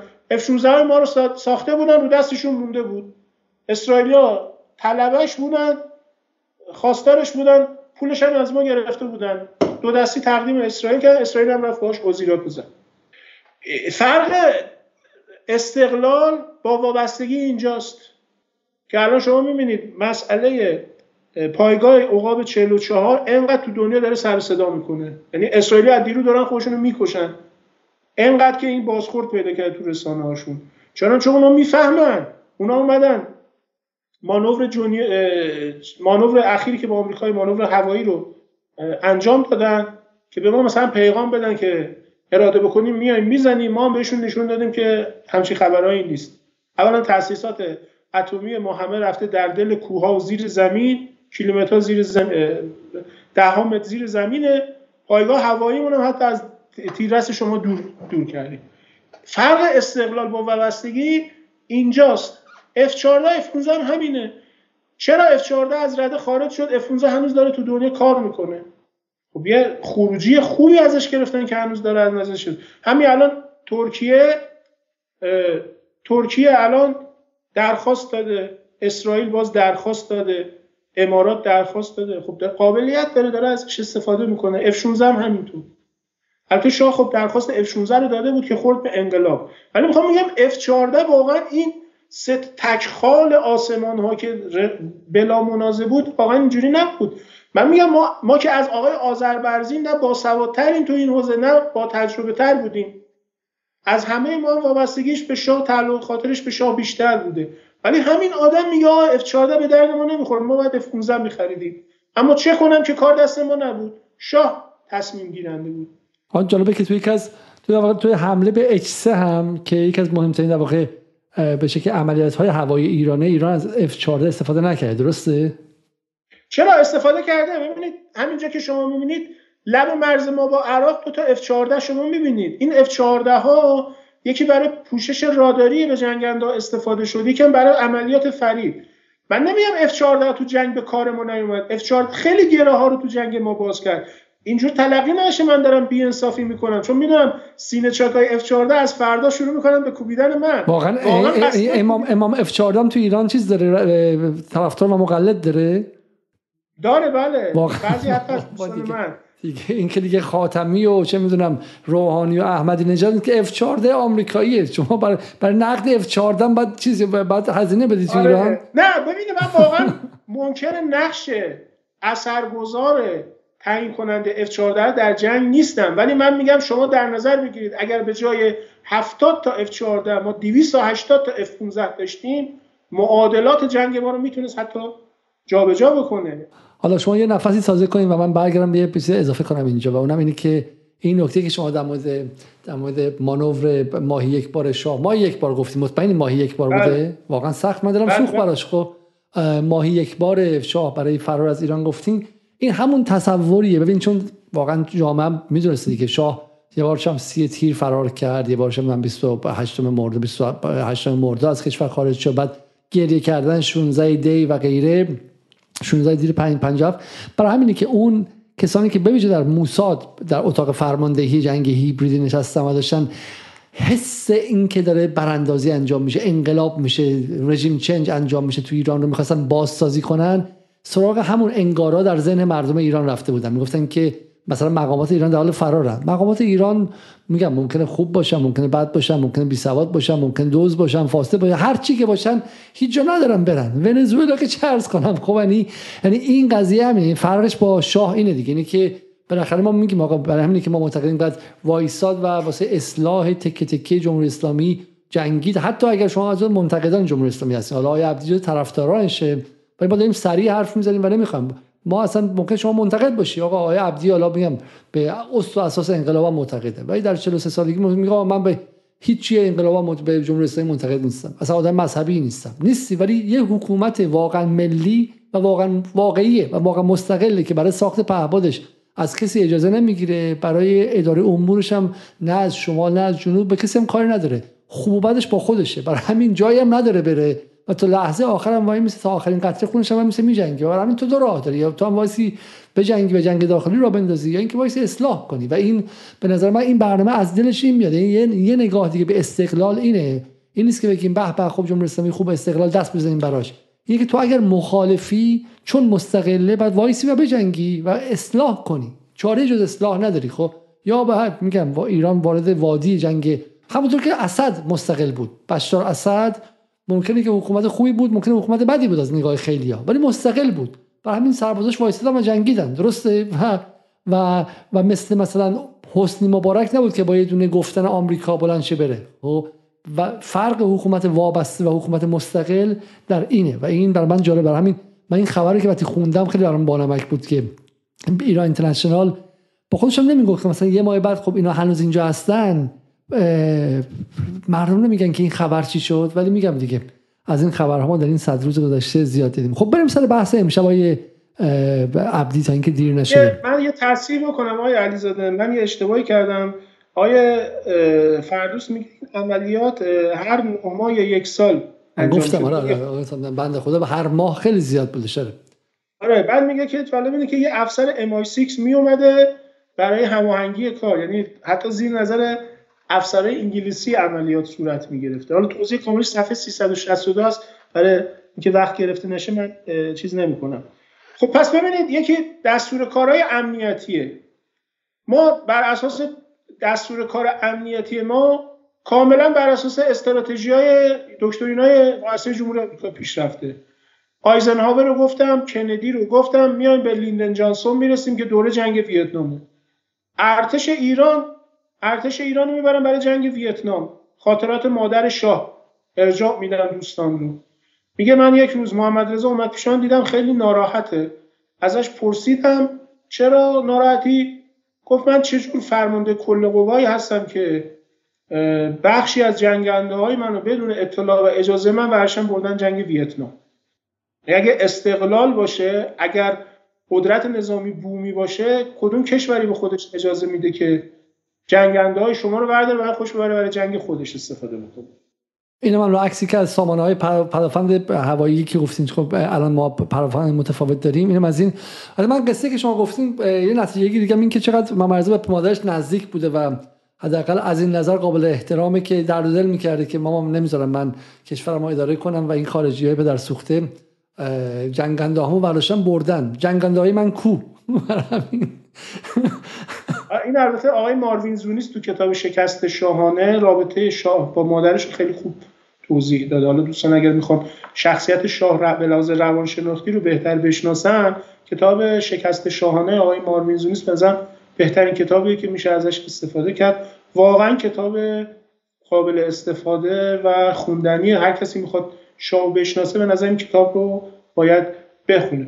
ببینید وقتی وارد دوره نیکسون میشیم، اون اتفاق اینجاست، اون اتفاقی که من و تو روش خیلی مانور میده و برای ما یه شاه ابرقدرت منطقه‌ای میسازه. اون اتفاق چیه؟ اون اتفاق اینه که نیکسون، چون شاه با نیکسون روابط بسیار نزدیکی داشته، یعنی در بین رؤسای جمهوری که هم دوران با شاه از ابتدای پادشاهیش تا زمانی که انقلاب میشه، هیچ کدوم به اندازه نیکسون به شاه نزدیک نیستن. به خاطر همین هم است که شما، یعنی روابط کاملا شخصی با هم داشتن، به خاطر همینه که شما میبینید که در تنها رئیس جمهور آمریکایی که در تشییع جنازه شاه شرکت میکنه نیکسونه، هیچ کس دیگه نمی. این به این دلیله کاملا روابط شخصی با هم داشتن. حتی اون حادثه 16 آذر سال 1334 هم در همین رابطه است دیگه. یعنی نیکسون میاد تهران، میره دانشگاه تهران بهش دکترای افتخاری بدن. حتی موقع معاون رئیس جمهور بوده، رئیس جمهور نبوده، معاون رئیس جمهور بوده، ولی چون روابط شخصی با شاه داشته، شاه ازش در واقع حد اکثر چیزی رو استفاده میکنه. خب ببین نیکسون یه استراتژی میده. دکترین نیکسون بحث این هستش که به جای اینکه آمریکا بیاد پایگاه‌های خودش رو توسعه بده در دنیا که هزینه‌های سرسام آوری داره، که این بعد از بحران اقتصادی دهه 70، بعد از ماجرای برتن وودز و بعد از بحران نفتی جنگ 1973، این همه رو هم تلمبار میشه و این داستان این میشه که آمریکا میگه خب این چه کاریه که ما بخوایم همه جای دنیا حضور نظامی داشته باشیم با هزینه خودمون، اینو بیایم سرشکن بکنیم، قدرت‌های وابسته به خودمون رو در مناطق مختلف بهشون اختیارات بدیم، به نیابت از ما امنیت منطقه رو تضمین بکنن، امنیت منطقه رو تأمین بکنن. لذا میان و برای منطقه غرب آسیا سیاست دو ستونی رو در واقع تعریف میکنن. کیسینجر این کار رو انجام میده. ستون در واقع ایران و یک ستون که حالا سعودی گفته میشه و یک ستون پنهان که اسرائیله. این ستون اسرائیل عملا از 1948 به این طرف همیشه بوده. لذا شما میبینید که از 1971 انگلیسیان خلیج فارس رو ترک میکنن و شاه با پول ملت ایران، با درآمدهای نفتی بعد از 1972-73 اینکه قیمت نفت 4 برابر میشه، یه دفعه هم ما یک شاهد یک جهش خرید نظامی میشیم. تا حدود 11 میلیارد دلار شاه سلاح میخره و همین که با پول نفت ملت ایران شاه کاری که آمریکایی‌ها بعد خودشون تو منطقه انجام میدن شاه انجام میده، کاری که انگلیسی‌ها بعد تو منطقه انجام میدن شاه انجام میده که مهمترینش جنگ زفاره در عمان که 25,000 نیروی نظامی ایرانی رو میبرن زفار برای کشتن چریک‌های دمپایی پاره عمانی، مثل همین انصارالله امروز یمن که شما میبینید با دمپایی پاره با ارتش سعودی میجنگن، ارتش تا در واقع بن دندان مسلح سعودی. چریک‌های زفار هم یه چریک‌هایی بودن همین به همین شکل و شمایل. مهمترین سلاحی که داشتن مثلا کلاشینکوف بوده و ارتش ایران با اون هزینه سرسام‌آور هلیکوپتر میبرن، فانتوم میبرن، کشتی میبرن، تانک میبرن و 25,000 نیروی نظامی. برای چی؟ برای تامین امنیت منطقه، تامین امنیت ما نه، تامین امنیت منافع آمریکا و منافع انگلیس و مبارزه با کمونیسم. حالا شما آرتون تازه من شنیدم یکی میگوش که بله، ولی همزمان ظفار به نفع ایران هم بودش برای اینکه اینها می‌خواستن بیان و اگر کمونیسم در اونجا پیروز شده بود خطری برای جمهوری برای شاه هم بود اینها، ولی واقعا از عمان و در روستاهای چند در کوهستان‌های عمان چگونه میتونست خطری برای ایران باشه؟ من اخیراً همین چند روز پیش یکی از مقامات سابق دولت آمریکا در اون زمان، الان متاسفانه جزئیاتش خاطرم نیست، تو خاطراتش توی گفتگو این رو اعلام کرده بود که کمونیسم اون زمان در واقع یک لولوی سرخرمنی بود که ما درست کردیم برای پیشبرد منافع و خودمونم با خودمون در سطحی که خودمون میدونستیم و باور داشتیم تهدید کمونیسم انقدر جدی نیست که ما داریم تو دنیا براش های و هوی درست میکنیم و واقعش هم اینه. یعنی اتحاد جماهیر شوروی در اون زمان واقعا خودش انقدر توانایی نداشت و گروه‌های چریکی چپ هم واقعا انقدر توانمندی نداشتن تو این ابعادی که براشون در واقع چپ هراسی ایجاد شد که بتونن منافع آمریکا و غرب رو به این نحوی که مثلا چریک‌های مثلا ظفار بتونن مثلا کمونیسم رو در صفحات جنوبی خلیج فارس مثلا بتونن حاکم بکنن. لذا شما می‌بینید که عملا شاه میشه حافظ منافع اونها و بعد اجازه داده میشه با درآمد شایان نفتی که حاصل شده 11 میلیارد دلار سلاح خریداری بشه، توسعه نیروی دریایی داده بشه. نیروی دریایی که باز خاطرات آقای فردوست اشاره میکنن، میگن همین نیروی دریایی که شاه اینقدر بهش مینازید و افتخار میکرد در قیاس با اگر بخوایم نیروهای دریایی بزرگ دنیا قیاس بکنیم به اندازه یک گارد ساحلی آمریکا بوده. یعنی علارغم همه این خریدهایی که صورت گرفت و شما دیدید دیگه تو جنگ تحمیلی در اون درگیری دریایی که بین ما و آمریکا اتفاق افتاد، بزرگترین ناوشکن‌های ما که سهند و سبلان بود در یک روز درگیری عملا به قعر دریا فرستاده شدن. یعنی نیروی دریایی پرهزینه‌ای که متکی به در واقع ناوها و ناوشکن‌های بزرگ و غول‌پیکر، حالا منظورم که کلاس در واقع سنگین وزن بود، عملا در نبرد با قدرت‌های دریایی خیلی توان پیشبرد نداشت. یعنی اونقدر که موشک‌های کرم ابریشم و قایق‌های تندرو ما و اون شهید نادر مهدوی که شما چند برنامه قبل بهش اشاره کردید، اونقدری که تو دل آمریکایی‌ها ترس ایجاد کرد و میتونست ایجاد ناامنی بکنه برای اونها، واقعا در واقع شناورهای متعارف و کلاسیک چون خودشون ساخته بودن و به ما فروخته بودن، زیر و بم فنیش هم دستشون بود، اونقدر براشون هراس نداشت که این قدرت‌های نامتقارن براشون ایجاد می‌کنه. شما اگر نظریه جنگ نامتقارن هم بخونید ارجاعش میدن به دوره جنگ خلیج فارس در همون دوره جنگ تحمیلی ما اصلا میگن خواستگاهش به نیروی دریایی سپاه ایران برمیگرده که اومد با امکانات بسیار اولیه و کوچکی مثل موشک‌های کرمانبشن و قایق‌های تندرو ناوگان آمریکا، ناوگان پنجم آمریکا تو خلیج فارس رو به هماوردی طلبید و حتی ایجاد ترس هم کرد و مین‌های دریایی که ناو بریجتون رو عملاً اون بلا رو سرش آورد که ناوهای آمریکایی مجبورن پشت بریجتون پنهان بشن و سنگر بگیرن. میخوام بگم که شما پس یکی دستور کارهای امنیتیه که هیچ کدوم بومی نبود. دوم سیستم های نظامی امنیتی ما. سیستم نظامی امنیتی ما هم بر اساس دستور کار بومی نبود. سیستم ستاد ارتش ما بعد از کودتای 28 مرداد که آمریکایی‌ها در ایران مستقر شدند، سیستم ستاد ارتش شاه رو از سیستم فرانسوی که در دوره رضا شاه ایجاد شده بود به سیستم آمریکایی تغییر دادن و سیستم ارتش 100% آمریکایی شد. آموزش آمریکایی شد، سلاح‌ها آمریکایی شد، نگرش‌ها آمریکایی شد. حتی به گفته آقای آذربرزین دکترین نظامی ارتش ایران بر اساس دکترین ارتش آمریکا نوشته شده بود. آقای آذربرزین میگه. بعد میگه خب ما کجا ارتش آمریکا کجا؟ اصلا مگه ما اندازه ارتش آمریکا بودیم یا اصلا مأموریت ارتش آمریکا مبارزه با گسترش کمونیسم و حفظ منافع آمریکا اینا بود. خب بر اساس همونم بودجه داشت، بر اساس همونم توانمند داشت. ما اصلا تو اون قد و قواره نبودیم.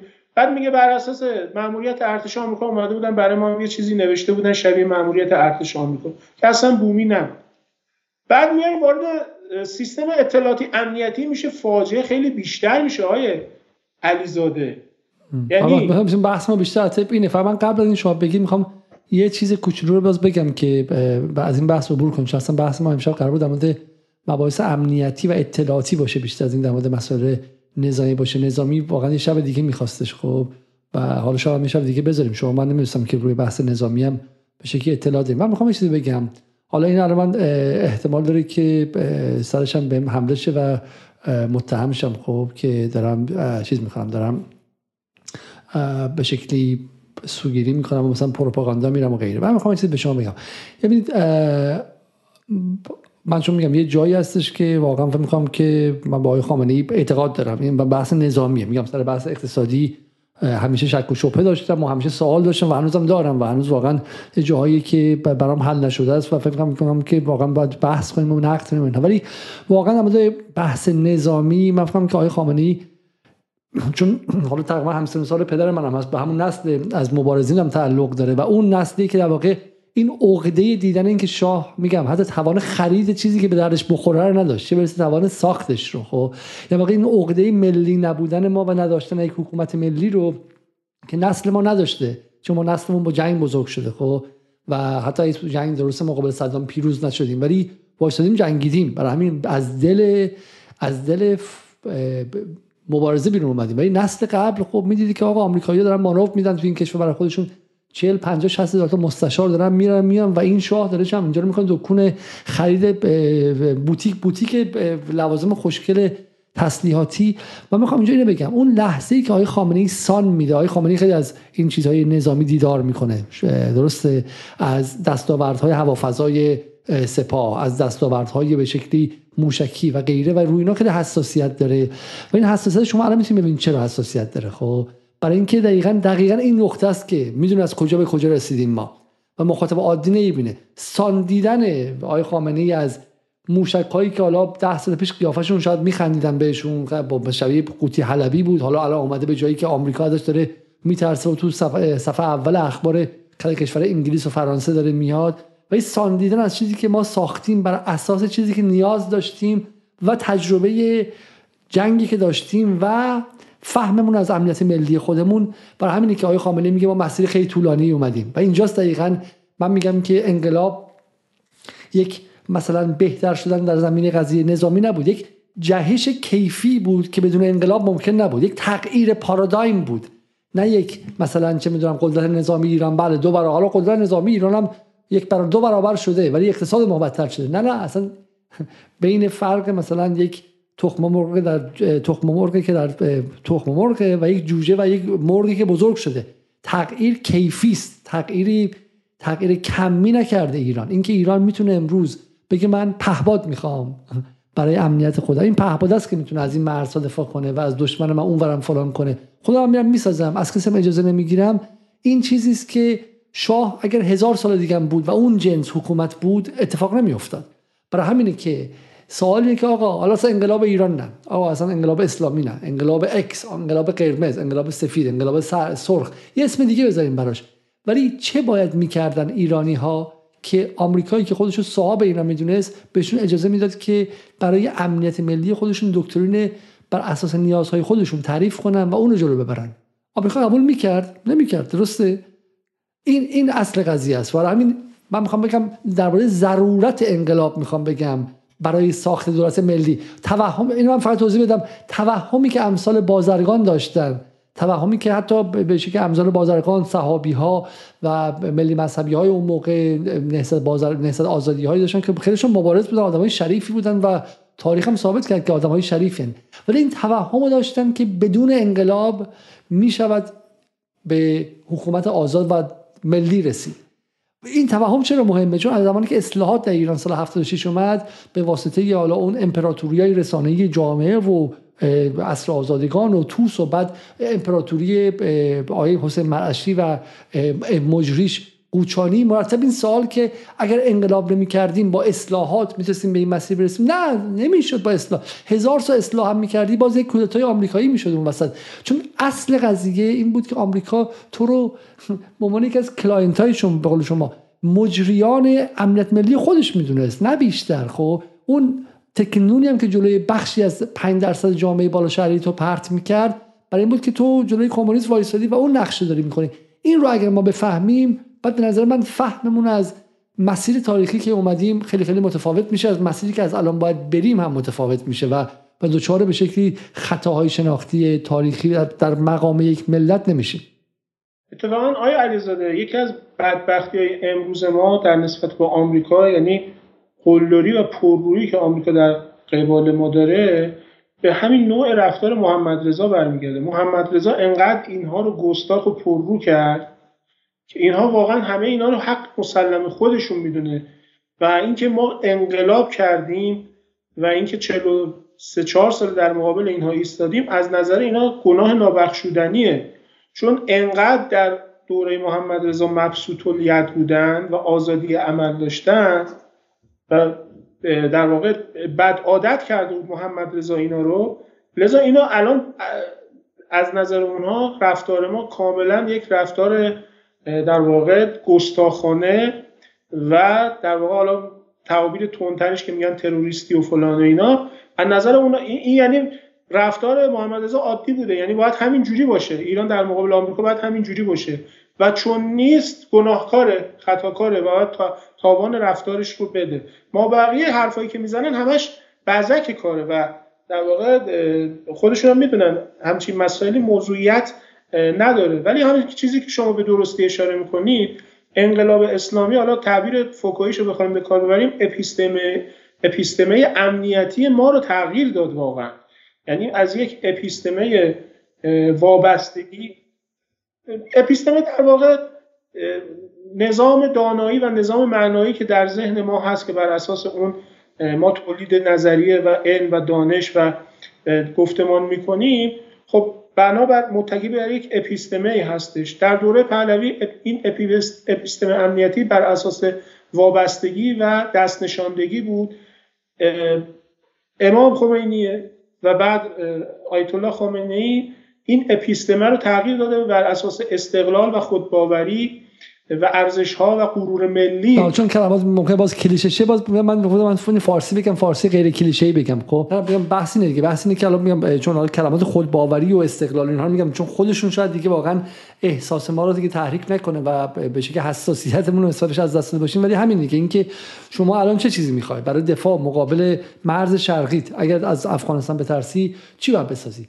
از مرز غربی بخوای بسازی، همینطور در جنوب بخوای بسازی، بحث محاسبات خود هستی، شرکتی هستی که آقا بحث محاسبات خود دارید به شکلی تصمیم گیری میکنید دیگه. و این شما میگه آقا این نبوده، این بوده که تو بخشی از یک نظم دیگری بودی و حتی اینکه آقا تو باید برای این بسازی که مقابل شوروی چجوری بیستی. برای همین هم هست که ایران از دل صدام اینقدر ضربه دید دیگه. درسته این خیلی اتفاق عجیبی است و به نظر من به همین فکر کنید که این خود همین رو فکر کنید ما میفهمیم که واقعا آقای خاتمی پرسید بود که دستاوردهای ما بقیه کشورام داشتن، آیا این دستاوردها رو مثلا چه میدونم همسایگان ما هم دارن، الان عراق تونستش مثلا به اون دست پیدا کنه، آیا به شکلی عربستان سعودی که رقیب ما محسوب میشه تونستش به اون دستاوردها دست پیدا کنه و غیره. بالای سوالی که هست اینه که همین ترکیه رو که شما میبینید که عضو ناتو هست تو همین چند سال اخیره که به دنبال ساخت یه خورده مثلا یاغیگری علیه ناتو رفته که حالا از روسیه هم خرید کنه، حالا از بشه این کارخونه هم بزنه، حالا خودش هم مستقل بسازه و همین باعث تنش‌های فراوانی بین ترکیه و آمریکا شد. کار به کودتای فتح‌الله گلن رسید که کودتای عملاً آمریکایی بود و به شکلی به جوری می‌خواستن از دست اردوغان خلاص شن. برگردیم به بحث بخش دوم. مثلا بحث من خیلی طولانی میشه اما قرار بود که امشب بیشتر از 2 ساعت نباشیم، 1 ساعت 37 دقیقه رفتیم و هنوز بحث رو شروع نکردیم. خب بریم بحث خیلی مختصری انجام بدیم در مورد فقط قبل از رفتن به ویژه یک از دوستان در تهران که یک از بچه‌ها همکاران جدال میگه که مخاطبان خیلی خیلی کم کار کرد، لایک کردن، برای همین برنامه زیاد دیده نمیشه و 1500 نفر بیشتر در یوتیوب نیستن و ممنون میشم که حتما لایک کنید که به ما اجازه بدین که مخاطبان دیگه مطلع شن.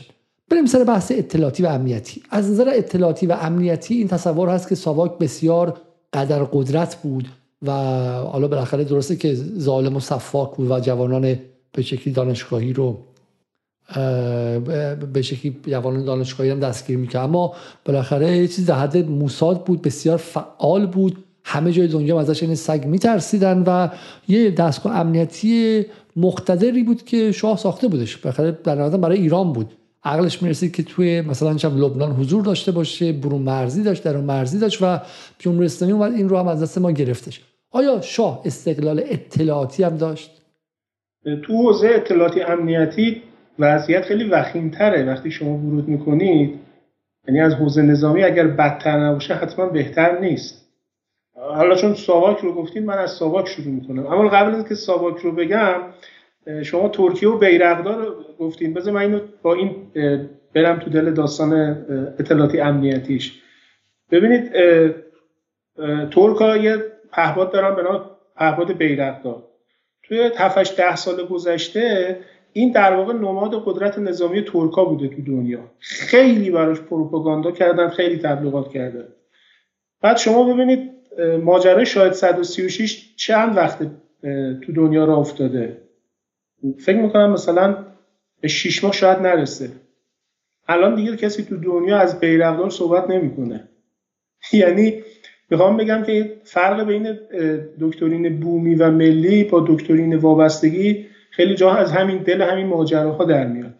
یعنی یه شاهد 136 میاد در از 5-6 ماه یه سر و صدایی تو دنیا را میفته راجبش که مثلا بیرقداری که ترک‌ها 7-10 ساله تو هر منازعه‌ای دارن راجبش مانور میدن که خود این الان دیگه افشا شده که مثلا چند درصدش ترکیه، سیستم الکترونیکش نمیدونم از کانادا میاد، سیستم چیش از کجا میاد.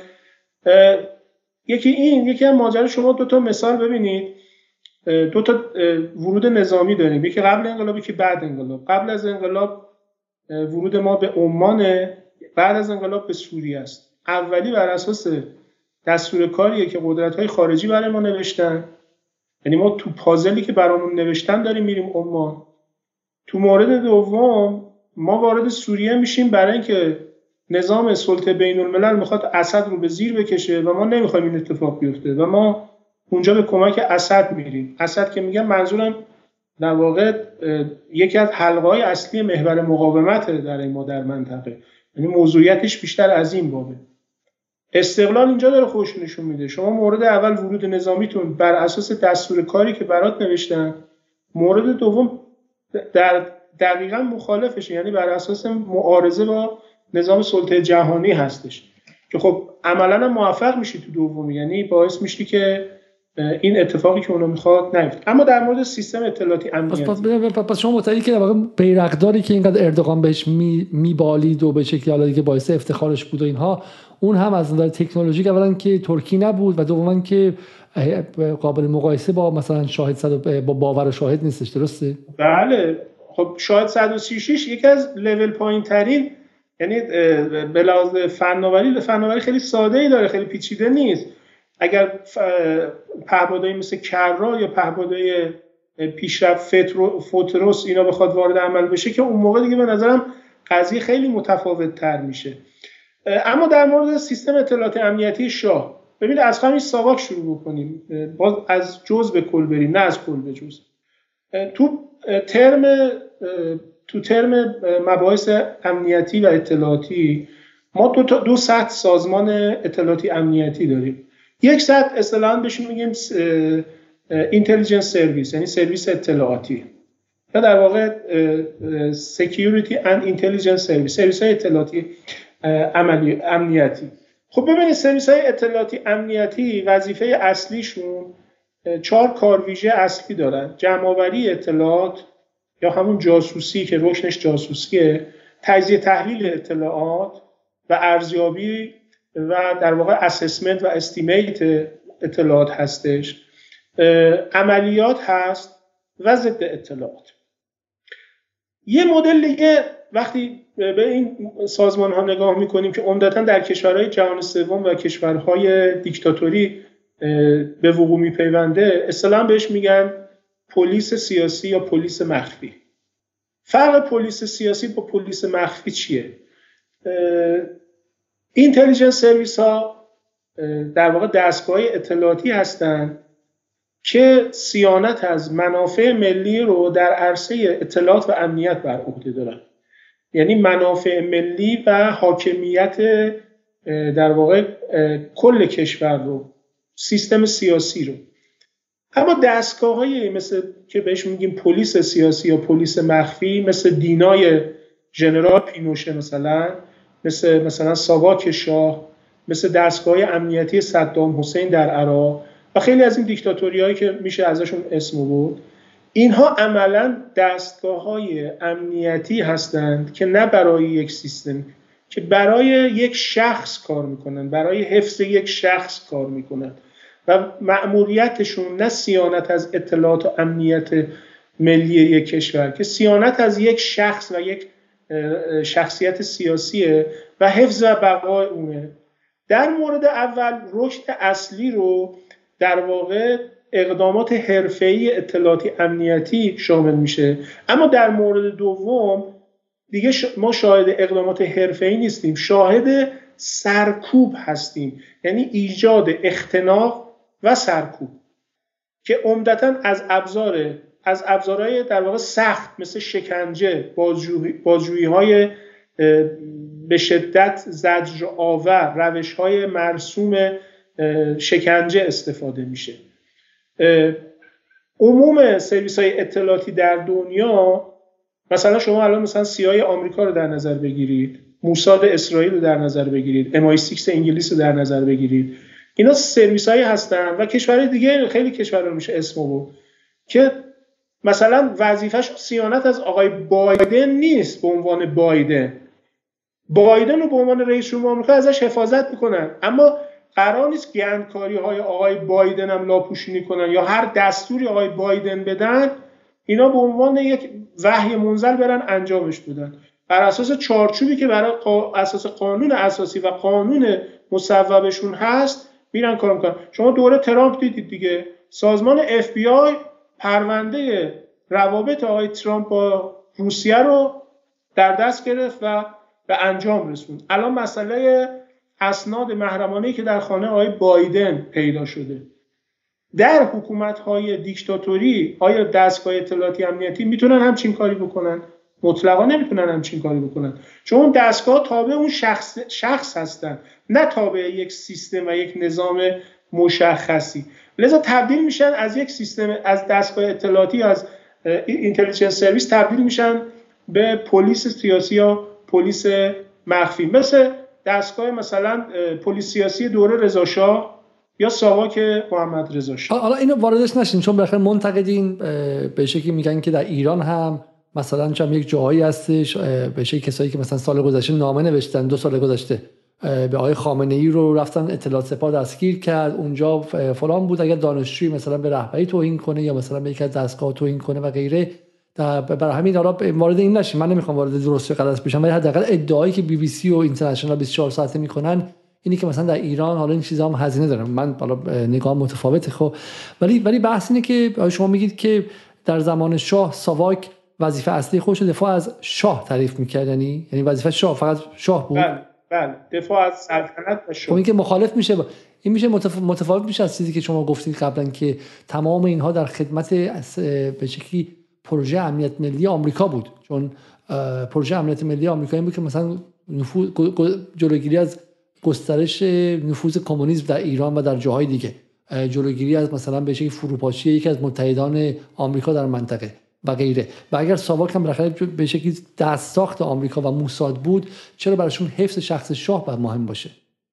چون شخص شاه در واقع بهترین، باز بر اساس منابع خودشون میگم، بهترین کسی بود که مجری منافع اونها در ایران بود. ببینید همین کتاب سیاست خارجی شاه و آمریکا و شاه آقای مارک گازیورسکی، ایشون صفحه در واقع یک فصلی از کتابش هست، فصل 6، مثلا عنوانش رو شما ببینید، عنوانش از سیاست دولت دست نشانده ایران، که اینجا بحث سیاست‌های امنیتی محمد رضا رو در راستای منافع آمریکا و غرب در ایران توضیح میده. ببینید مسئله اینه که درسته که سرویس اطلاعاتی مثل ساواک یا اداره دوم ارتش یا اداره دفتر ویژه شاه وظیفه در واقع صیانت از شاه رو بر عهده داشت، اما علتش این بود که شاه در واقع مجری منافع و اوامر اونها در ایران بود و به همین جهت با سر، چون ایران ما 24 ساعت از صدا سیما از نزدیک 43 سال پیش گذشتیم، الان یه خورده برنامه صدا سیمای شاه عبدی با مستند به من بگید که بر چه اساسی میگید که ساواک دست نشانده بود و فقط وظیفه‌ش این بود. خب بریم وارد بحث به شکلی بفرمایید. من پس بذارید با یکی دو تا در واقع مستند خدمت شما بگم. آقای منصور قدر در واقع مهمترین مهره شاه در منطقه است، یعنی سفیر شاه در اردن بوده، کاردار شاه در سوریه بوده و سفیر شاه در بیروت بوده. فکر میکنم از پولش 1350-51 تا نزدیک انقلاب سفیر شاه در بیروت بوده.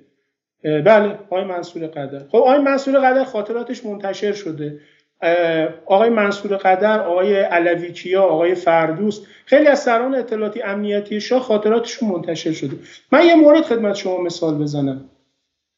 ایشون میگه که خب ببینید منصور قدر یکی از مهره‌های امنیتی شاهه که با اسرائیلیان خیلی رابطه نزدیک داره و به شدت هم ضد فلسطینی بوده، یعنی یکی از عناصر اصلی که سیاست شاه در حوزه فلسطین و سازمان آزادی بخش فلسطین رو پیش می‌برده آقای منصور قدره. ایشون در خاطراتش میگه که سال 1354 اگر اشتباه نکنم که خلعتبری وزیر خارجه ایران اعلام میکنه که ما سازمان آزادی بخش فلسطین رو به رسمیت میشناسیم و قرار سازمان آزادی بخش فلسطین در ایران دفتری دایر بکنه، دفتر نمایندگی. میگه من تا این خبر رو شنیدم بلافاصله از بیروت خودم به تهران رسوندم، درخواست دیدار با شاه دادم و شاه من رو به حضور پذیرفت و به حضور شاه رفتم و مفصل راجع به سازمان آزادی بخش فلسطین به شاه توضیح دادم و گفتم این غلطه که اگه ما اجازه بدیم این تروریست ها، دقیقاً از همین واژه استفاده میکنه، در تهران دفتر نمایندگی داشته باشه. و شاه رو مجاب کردم و شاه گفت خلعتبری بیخود گفته، ما همچین اقدامی نخواهیم کرد. لذا شما ببینید تا سال 57 سازمان آزادی بخش فلسطین در تهران دفتر نداره. خود آقای قدر یک کتابی داره راجع به تاریخ در واقع منازعه فلسطینی ها با اسرائیل که شاید بتونیم به جرئت بگیم قوی ترین کتاب در این حوزه قبل از انقلاب، چون من این کتاب رو در اختیار دارم. حالا مقصودم اینجا این نیست، این رو میخوام به شما بگم. آقای قدر میگه که ما در ابتدا وقتی ساواک رو تأسیس کردیم، خب ما یک در واقع بخش امنیت داخلی داشتیم که امنیت داخلی ترکیبی بود و از اداره کل سوم ساواک که اداره کل امنیت بود و اداره کل هشتم که اداره کل ضد جاسوسی بود. این دوتا روی هم می شدن سازمان امنیت داخلی و دو اداره کل دوم که جمع‌آوری اطلاعات خارجی بود و اداره کل هشتم، اداره کل هفتم که بررسی اطلاعات خارجی بود، میشد سازمان اطلاعات خارجی ساواک. ایشون میگه که ما وقتی با اسرائیلیا ارتباط برقرار کردیم، یعنی ارتباط، بعد خودش میگه من اطلاع دقیق ندارم اما چطور با اسرائیلیا وصل شدیم، ولی این رو مطمئنم که آمریکایی ها ما رو به سمت اسرائیلیا کشوندن. همون حرفی که آقای فردوست هم تو خاطراتش میگه، یعنی فردوست هم تو خاطراتش میگه که آمریکایی‌ها و انگلیسی‌ها تعمدن با ما جوری رفتار کردن که ما مجبور شدیم طرف اسرائیلی‌ها بریم. آقای قدر میگه که ما وقتی با اسرائیلیا وصل شدیم و قرار شد به ما کمک بکنن، به خصوص در دو حوزه، یکی آموزش، یکی سازماندهی که میگه بیشتر بحث اطلاعات خارجی رو میخوام ببینید سیاست خارج، نوع اطلاعات خارجی ما رو چجوری اسرائیلیا مهندسی میکنن. میگه اون موقع در اون زمان ساواک در خیلی از کشورهای جهان ایستگاه اطلاعاتی داشت، در خیلی از کشورهای جهان، در کانادا، در آمریکا، در اروپا، در آمریکای لاتین، در شرق دور ما ایستگاه اطلاعاتی داشتیم. اسرائیلیا به ما گفتن شما این همه ایستگاه اطلاعاتی میخواید چیکار؟ به چه دردتون میخوره؟ براتون فایده ای نداره. مشکل اصلی شما کشورهای عربی هستن، کشورهایی که با شما همسایه هستند، مشخصا اینجا مقصودشون عراقی ها و حوزه خلیج فارسه. به ما گفتن ایستگاه اطلاعاتیتون رو، نمایندگی های ساواک رو تو اروپا، آمریکا، اینا همه رو تعطیل کنید، عوضش بیایید ایستگاه‌های خودتون تو کشورهای عربی رو تقویت کنید.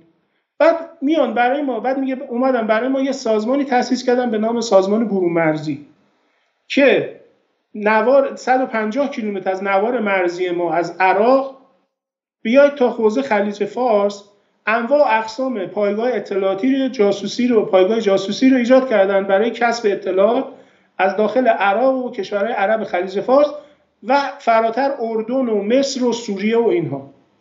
خب ببینید این برای چی داره اتفاق میفته؟ اولا الغای این که کشورهای عربی دشمن شما. چرا کشور عربی دشمن شما؟ چون کشور عربی دشمن اسرائیل. اولا ایجاد این همانی میکنه بین دشمنان اسرائیل با ایران، مثل همون ماجرای ایران باستانگرایی که یه بار حالا با هم صحبت میکردیم که حالا فرصتی باشه راجبش صحبت بکنیم. و دوم این که شما بالاخره یه سرویس اطلاعاتی از دنیا اطلاع داشته باشی، چرا باید سرویس‌های اطلاعاتی خودت رو در دنیا تعطیل بکنی؟ با دستور کار اسرائیلیا فقط رو عرب‌ها متمرکز بشی. بعد میان یه پیمانی رو به ساواک تحمیل میکنن یا در واقع منعقد میکنن. دو تا پیمانه، یکی ترایدنت، نیزه سه‌سر که سال گذشته در حوزه رابطه شاه با اسرائیل راجعش صحبت کردیم، پیمانی بود بین ایران، ترکیه و اسرائیل، موساد اسرائیل، میت ترکیه، ساواک ایران. پیمان همکاری‌های اطلاعاتی امنیتی علیه کی؟ علیه کشورهای عرب منطقه. یه پیمان دوجانبه بین ساواک و موساد منعقد میشه به نام کریستال که در همین چارچوبی که آقای قدر میگه که اطلاعاتی که ما تو کشورهای عربی از عربم در میاریم به اسرائیلیا بدیم، اسرائیلیا هم ما به ازاش اطلاعات اپوزیسیون ایران و جای دیگه اگه در اختیار بهش دسترسی پیدا کردن به ساواک شاه بدن. یه جور مبادله اطلاعات بر اساس اپوزیسیون ایرانی و منافع کشورهای عربی در منطقه، که بعد کار به جای باریک میکشه که اسرائیلی‌ها حتی نامه میزنن به ساواک ایران، درخواست میکنن که ایران منابع اطلاعاتی خودش در کشورهای عرب رو در اختیار اسرائیل قرار بده، که اینجا دیگه نعمتالله نصیری بهش برمیخوره، تو هامش نامه یا پاراف نامه با این مسئله مخالفت میکنه، تو اسناد ساواک هست. این روند رو شما وقتی نگاه میکنید که ساواک میاد نمایندگی های خودش رو تعطیل میکنه و بعد میاد فقط متمرکز میشه روی حوزه عربی، خب این بر اساس اون در واقع خط مشیه که اسرائیل خیلی نرم پیاده میکنن. بعد وقتی تو فضای ساختار ساواک میرید اینو خیلی مشهود میبینید. شما تو ساختار ساواک، حالا من چارتش رو فرصت نشد به شما بدم که راجبش بتونم مفصل صحبت کنم، تو چارتی که ساواک داره تمرکز ساواک در حوزه خارجی، یعنی حوزه داخلی رو اگر اپوزیسیون در نظر بگیریم که اقشار مختلف رو در بر میگیره، از دانشجویان تا احزاب چپ تا احزاب ملی تا روحانیت، اقشار مختلف رو در بر میگیره. در حوزه خارجی کلا دو تهدید اصلی تعریف میشه توی ساختار خارجی ساواک، یکی اتحاد جماهیر شوروی و بلوک شرقه، یکی هم کشورهای عربه و مابقی دیگه از نظر اسرائیلی، از نظر ساواک و شاه تهدید نیستن. لذا شما می‌بینید که ایران در دوره شاه جولانگاه سرویس‌های اطلاعاتی غربی میشه، یعنی MI6، CIA، BND آلمان، سرویس فرانسه، موساد اسرائیل، همه اینجا به ای نحو امکان به بهترین وجه دارن کار میکنن. موساد به تنهایی 3 پایگاه داره غیر از ایستگاهی که در تهران داره، یکی در مریوانه، یکی در آبادانه، یکی هم در ایلامه. همش هم داره رو عراق و کشور عرب کار میکنه با اجازه حکومت. اصلا در واقع اولویت رو میبره به رو کشور عربی. سوالی من شما بپرسم و حالا به پایان برنامه‌ام، متاسفانه 3 دقیقه بیشتر فاصله نداریم خب، و برای اینکه دیگه 2 ساعتمون داره تمام میشه، ولی سوالی که مطرح میشه اینه که خب چه اشکال داشتش بالاخره؟ مگه ما ندیدیم که حالا خیلی حتی امروز از جمله مثلا بسیار از اساتید دانشگاه در خود ایران علوم سیاسی معتقدن که ایران یه انزوای جغرافیایی داره، یه انزوای استراتژیک داره، ایران تنها کشور شیعه این منطقه است، ایران تنها کشور فارسی زبان این منطقه است، و همین در جهان عرب اغلب سنی ایران تنهاست و حالا برای خودش رفته متحدی پیدا کرده در قالب اسرائیل، یا حتی مثلا ترکیه هم حالا به هر چی میگن که برای خودش با اینکه مسلمانه ولی مثلا در اسرائیل یک متحد استراتژیک به وجود آورده که بتونه بالانس کنه به عبارتی. و چه اشکال داشتش؟ مگه ما ندیدیم که بعداً هم این حرفی که اسرائیل زدن درست از آب در اومد؟ ایران در طول تاریخش به شکلی جنگ انزه به طولانی جنگ عراق مثلا نداشت، 8 سال جنگ طولانی ترین جنگ قرن 20 بود. خب از جانب کسی اتفاق افتاد که خودش رو جانشین جمال عبدالناصر میدونستش، خودش رو پدر ملت عرب میدونستش، خودش رو به شکلی دشمن اسرائیل میدونستش. برای همین اون تصور و توهم رهبران جمهوری اسلامی پس از سال 57 که ما یک اسلامگرایی به وجود میاریم و یک امت واحده اسلامی به وجود میاریم، از طرف جهان اسلام و حداقل بخش عربیش با یه نهی خیلی بزرگ روبرو شد. گفتن نه شما اصلا مسلمان نیستید، سری رافضی هستید، خب ما با شما کاری نداریم، میریم پشت صدام قرار میگیریم و بهش کمک مالی میکنیم و غیره. چه جای کار؟ چرا معتقدید که این کانالیزه کردن شاه به دشمنی یا احساس ترس از کشور عربی خطا بود؟ ببینید خب این خودش بحث مستقلی رو میطلبه که باید جای خودش پرداخته بشه. اما شما چند بار گفتین که اسرائیل ایران رو هول میداد، اسرائیل ایران رو هول میداد. خب چه اشکال داشت؟ خب چه هول بده؟ این برای از منظر منافع ملی ایران چه اشکال داشت؟ ببینید مسئله اینجاست که صدام حسین واقعا در جهان عرب یک پدیده منحصر به فرده و نمیشه تعمیمش داد به کل جهان عرب. خود عربان به این اعتقاد دارن، مضاف بر این که درسته که صدام مترصد جنگ با ایران بود، اما این به این معنا نیست که خودش رأساً تصمیم گیر حمله به ایران بود. خب اسناد بسیار متقن و مستندی وجود داره که بعد از انقلاب این اجازه بهش داده شد، کما اینکه خب ماجرای دیدار صدام حسین با آقای برژینسکی در مرز اردن قبل از حمله صدام به ایران این جزء مستندات مصرحه. من نمیخوام وارد اون فضا بشم، خودش میگم یه بحث مستقلی رو میطلبه. یعنی میخوام این رو بگم که اگر غرب همراهی نمیکرد یا حمایت نمیکرد یا اجازه نمیداد، صدام واقعا خودش این جسارت رو به خودش نمیداد که بخواد به ایران حمله بکنه. کما که تو ماجرای حمله به کویت هم دیداری که با سفیر وقت آمریکا در بغداد داشت و این رو حمله بر اجازه واشنگتن برای تهاجم به کویت فهم کرد به غلط، باعث شد که به کویت حمله بکنه و تو تله آمریکایی‌ها بیفته. این ماجرایی که در واقع باشه حالا صدام بکنه، ولی همین الان بالاخره بن سلمان حتی وقتی که اوباما ازش میخواد که سر قضیه برجام عقب بره، عقب نمیره. منظورم این که به شکلی حالا اعراب یا حداقل بخشی از کشور عربی ایران رو مقابل خودشون بدونن، از ایران احساس ترس کنن، متقابلا ایران هم به اینها مشکوک باشه. آیا فقط ساخت و پرداخته اسرائیلی ها بود یا یک ریشه در واقعیت داشت؟ من منکر این نیستم که ذهنیت هایی بین ما و اونها وجود داره که بعضا تلقی به تهدید از هم میکنیم که یک بخشش به ماهیت حاکمیت‌های سیاسی برمیگرده، اما واقعیت امر اینه که مداخلات خارجی و در واقع القاءات بیرون از منطقه رو به عنوان یکی از متغیرهای اصلی تو این ماجرا مطلقا نمیشه نادیده گرفت و این ماجرا رو واقعا باید روندی ببینیم. آقای علیزاده نمیتونیم یه مقطع زمانی رو فریز بکنیم و مثلا بن سلمان رو به عنوان مثلا فریزش بکنیم، تعمیمش بدیم به کل داستان. یه ماجرا در واقع خط روندیه که باید راجبش صحبت بشه و تحلیل بشه و اینکه میگم باز منکر این نیستم که ذهنیت‌هایی مثلا در حکومت سعودی یا در ایران یا بعضی کشورهای منطقه به هر جهت این به این حرفای من به این معنا نیست که ما با کشورهای منطقه هیچ مشکلی نداریم و هیچ مسئله بین ما وجود نداره، اما تهدید انگاری و تبدیل عرب‌ها، ببینید خاطرات آقای ازری رو اگر شما بخونید سرشار از کینه ورزی نسبت به عرب‌هاست و اینکه آقای ازری تو خاطراتش با صراحت می‌نویسه که بخش عربی رادیو ایران رو در اختیار اسرائیلیا قرار دادن، کارشناس از اسرائیل می‌آوردن، نویسنده رادیو اسرائیلیا بودن، گوینده رادیو اسرائیل بود و عملاً عنان کار رادیو عرب زبان رادیو ملی ایران که در واقع باید سخنگوی حکومت پهلوی می بود در اختیار 0 تا 100 اسرائیلیا بود و اسرائیلیا خط خودشون رو پیگیری می‌کردن. مسئله اینجاست، یعنی مسئله این نیست که شما بر اساس یک استقلال نظر و رأیی بیاید در واقع سیاست خودتون رو پیش ببرید.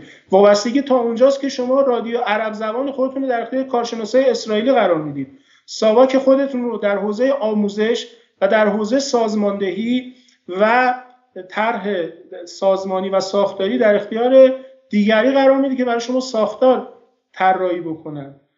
و بعد از اون بدتر شما ببینید در دوره پهلوی اتفاقی که میفته، ما در دوره جنگ سردیم دیگه، یعنی دو بلوک شرق و غرب شکل گرفته و این دو بلوک در مقابل هم صف‌آرایی کردن. ما یک پدیده‌ای داریم در این دوره از نظر اطلاعاتی امنیتی به نام ناتوی اطلاعاتی. ناتوی اطلاعاتی که خانم گنسر، دانیل گنسر، یک کتابی هم داره به نام ارتش سری ناتو که به طور مفصل به این پرداخته. ناتویی است در واقع یک هم ردیف و هم وزن ناتوی نظامی، یک ناتوی اطلاعاتی امنیتی شکل میگیره، حاصل اتحاد سرویس‌های اطلاعاتی کشورهای غربی که در رأسشون آمریکاست، یعنی CIA، MI6، BND آلمان غربی، سرویس فرانسه و بیاید تا ساواک و میت ترکیه. اتحادیه که علیه کاگبه و اتحاد جماهیر شوروی تمام دنیا رو به کانون مبارزه اطلاعاتی امنیتی علیه شوروی و کاگبه تبدیل میکنه. در ایران چه وضعی رو رقم میزنه؟ در ایران این وضعیت رو رقم میزنه که تمام این سرویس ها به نام ناتوی اطلاعاتی در ایران رو تبدیل میکنن به بهشت اطلاعاتی خودشون. هر یک از این سرویس ها برای خودشون شبکه های مخفی در ایران ایجاد میکنن که متاسفانه بعد از انقلاب به دلیل دانش کم اطلاعاتی رهبران انقلاب و خیلی از سیاسیون این شبکه‌های مخفی متاسفانه به حیات خودشون در پوشش‌های دیگری ادامه میدن که این بحث نفوذی که امروز ما داریم به بخشش به همین داستان برمی‌گرده. مثلا موساد اسرائیل شبکه‌ای داشته در ایران به نام شبکه زیتون که بنیانگذارش یعقوب نیمرودیه. خب ما دانش کمی نسبت به شبکه زیتون در ایران داشتیم و نمیدونیم بعد از انقلاب این شبکه به چه نحوی تغییر چهره داده. یا MI6 که آقای فردوست بیشتر با اونا کار میکرده، حداقل دو سازمان اصلی در ایران داشته، یکی شبکه بیسیم یا سازمان بیسیم بوده که همین ماجرای فرارشاه، تمرین عملیات فرارشاه بر عهده این سازمان بوده که الگوش بر اساس ما یک سازمانی داریم در جنگ دوم جهانی. بله این چارت سازمان بیسیم در قبل از انقلاب. ما در جنگ دوم جهانی تشکیلاتی داریم در انگلستان به نام SOE، Special Operation Executive، مجری عملیات ویژه. این فیلمایی که ما، سریالی که به نام ارتش سری تو دهه 70 در ایران می‌دیدیم، شبکه‌های مخفی که انگلیسی‌ها در فرانسه و کشورهای اروپایی تأسیس کرده بودند که مقامات نظامی و امنیتی نازی رو ترور می‌کردند، خلبان‌های انگلیسی رو نجات می‌دادند و به انگلستان برمیگردوندن و عملیات‌های خرابکارانه انجام می‌دادن. اینا همه بر عهده SOE بوده. SOE بعد از جنگ دوم جهانی ذیل مدیریت عملیات مخفی MI6 ادغام میشه و تأسیس و راه‌اندازی تشکیلات‌های مثل سازمان بیسیم در ایران رو بر عهده میگیره که سازمان بیسیم در واقع بر اساس الگوی SOE در ایران راه‌اندازی میشه که همونجوری که تو چارت می‌بینید، اگر بیاریدش پایین ببینید، سازمان بیسیم به تنهایی در شهرهای مثل رشت، ساری، تبریز، مشهد، اصفهان، گرگان، گنبد، اینا در واقع شبکه‌هاشون منتشر بوده. وظیفه این سازمان چی بوده؟ وظیفه این سازمان دپو کردن تسلیحات، مواد منفجره، پول و جواهرات برای زمانی بوده که ایران توسط شوروی اگر اشغال بشه با اتکا به این مخفیگاه‌ها بتونن مثل ارتش سری در دوره جنگ سرد گروه‌های پارتیزانی علیه شوروی راه اندازی بکنن که خب هیچ وقت چون ایران اشغال نشد اینها عملا در خدمت منافع انگلستان MI6 قرار گرفتن. یا شبکه ماهوتیان، شبکه دیگری که انگلیسی‌ها داشتن شبکه ماهوتیان بوده که در شمال ایران فعال بوده. آمریکایی‌ها مثلا یه سازمانی داشتن به نام سازمان کوک که مسئولیتش با سپهبد حاج علیکیا بوده که رئیس اداره دوم ارتش بوده که در واقع عالی‌ترین مقام اطلاعاتی ارتش در زمان خودش. این علیکیاه، حاجی علیکیا، آره حاجی علیکیاه که بله ایشون حاج علیکیا. سرویس فرانسه به همین نحو، BND آلمان که بنیانگذارش آقای جنرال گهلن بوده که خودش از سران اطلاعاتی نازی بوده که مسئولیت اتحاد جماهیر شوروی رو در سازمان اطلاعات ارتش هیتلر بر عهده داشته که براشون توضیح دادم. بعد از جنگ دوم جهانی خوش با آمریکایی‌ها تسلیم میکنه و آرشیو اتحاد جماهیر شوروی در سازمان اطلاعاتی ارتش هیتلر رو تسلیم آمریکایی‌ها میکنه و با آمریکایی‌ها به توافق میرسن که یک سازمان اطلاعاتی در آلمان به نفع CIA علیه شوروی راه اندازی کنه. بله ژنرال گهلن. خب ژنرال گهلن از 1948 تا 1958 رئیس سازمان اطلاعاتی است به نام سازمان گهلن. از 1958 تا 1968 به ریاست سازمان اطلاعات خارجی آلمان غربی میرسه، همون BND. همزمان بخشی از آموزش و تعلیم و سازماندهی ساواک ایران بر عهده ایشون هستش. یه بخشیش بر عهده MI6، یه بخشیش بر عهده سازمان CIA آمریکا است. تو همین کتاب سیاست خارجی آمریکا و شاه آقای گازیورسکی اینو به صورت مبسوط توضیح داده. بخشیش هم بر عهده موساده. یعنی عملا سیستم امنیتی و اطلاعاتی شاه، اداره دوم، ساواک، دفتر ویژه، اینها همه بر اساس ساختارشون، بر اساس ساختار سرویس‌های اطلاعاتی امنیتی غربی، آموزشاشون بر اساس آموزش اونها، سیاست گذاریشون بر اساس سیاست گذاری. حالا این که به تنهایی اشکال نداره که، نه خب بالاخره اونها بهش داشتن کمک میرسوندن، ولی آیا این هم بوده که یعنی به شکلی یعنی این چگونه قراره که باشه؟ صدای من داره برمیگرده از جایی، من مشکل از کجاست؟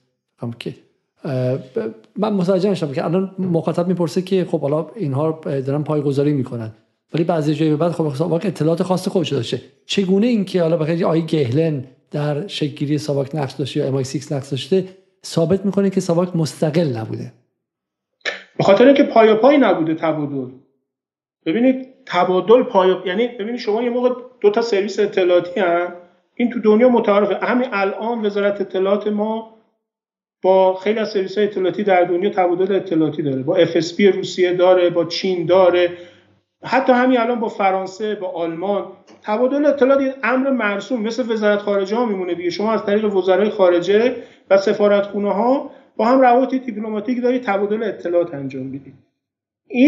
این اصلا امر پذیرفته شده، مذمت هم نداره. مسئله اونجاست که این توازن، یعنی این حالت برابری نیست، حالت فراتری و فروتریه. یعنی یک کسی دستور کار می‌نویسه، برای شما خط مشی تعیین میکنه، سیستم شما رو او طراحی میکنه و بالاتر از این نخبگان شما رو او انتخاب میکنه. حسین فردوست رو انگلیسی ها انتخاب کنن، به انگلیس میبرن، دو دوره عالی اطلاعاتی رو میگذرونن و به محمد رضا توصیه میشه او دفتر ویژه اطلاعات رو اندازی بشه و او مسئول باشه. آقای تیمور بختیار که فرماندار نظامی تهران بوده و مسئول سرکوب مردم بعد از کودتای 28 مرداده توسط سازمان CIA به شاه در واقع اعلام میشه که شایسته ترین فرد برای ریاست ساواکه، در صورتی که واقعا نبوده. یعنی آقای تیمور بختیار به هیچ وجه شایستگی ریاست بر سازمان اطلاعات نداشته. چرا؟ چون یک شخصیت کاملا نظامی و دیکتاتور بوده، اصلا خصوصیت یک آدم اطلاعاتی رو نداشته. یعنی آدم اطلاعاتی ویژگی خاصی داره، باید باهوش باشه، سریع الانتقال باشه، دورنما داشته باشه، کار جاسوسی رو، جمع‌آوری، جنس کار رو بدونه. به استناد خاطرات آقای علیکیا، آقای منصور قدر، خود آقای حسین فردوست شما بخونید، ایشون کاملا کاراکتر نظامی داشت، اصلا کاراکتر اطلاعاتی نداشته. ولی چون آمریکایی‌ها می‌خواستن شاه ایشون رو به عنوان رئیس ساواک انتخاب می‌کنه، در صورتی که خب تیمسار پاکروان کاندیدا بود برای این شغل، تیمسار قرنی، شهید قرنی کاندیدا بود برای این پست، خود حاج علیکیا کاندیدا بود، ولی آمریکایی‌ها گزینه‌شون آقای بختیار بود و بختیار از سال 1337 تا 40 3 سال، کمتر از 3 سال رئیس ساواکه، ولی فضایی رو ایجاد میکنه، انزجاری از ساواک تو ایران ایجاد میکنه که بعدم وقتی شاه احساس میکنه در حال تدارک کودتا علیه شاه بعد از سفر به آمریکا و دیدار با کندی، شاه تصمیم به برکناریش میگیره و آقای پاکروان رو به جای اون میگذاره. پاکروان به نظر من در بین سران ساواک از همه شایستگیش بیشتر بود، آدم فهمیده تری، آدم اهل مدارایی بود، کار اطلاعاتی رو میفهمید، بسیار آدم باسواد و اهل مطالعه بود، یعنی شاید پرخام‌ترین و با مطالعه ترین نظامی دوره شاهه. کاراکترش هم خیلی روشنفکر بوده، یعنی کسایی که باش تعامل داشتن هم از پرمطالعه بودنش، همین که تمام تحولات فرهنگی هنری روز رو پیگیری می‌کرد در اروپا و آمریکا و جای دیگه.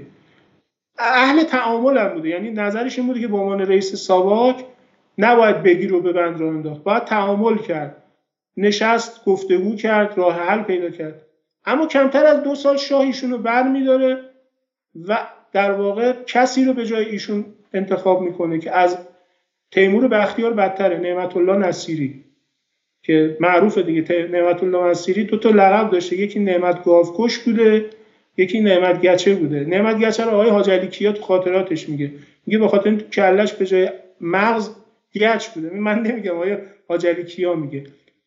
آقای نصیری ایشون هم مطلقا اصلا ذهنیت اطلاعاتی نداشته، یه آدم کاملا خشک نظامی، گوش به فرمان. یکی از دلایلی که ساواک رو به انحطاط کشیده میشه همین آقای نصیریه. منتها خب چون مجری خوبی بوده، اوامر ملوکانه رو خوب در واقع اطاعت میکرده، ابقا میشه 13 سال تا میرسه به اوایل انقلاب که آقای محمد رضا شاه مجبور میشه برش داره و جاش ناصر مقدم رو انتخاب میکنه که دیگه فکر نمیکنم 3-4 ماه بیشتر رئیس ساواک بوده که به انقلاب منجر میشه.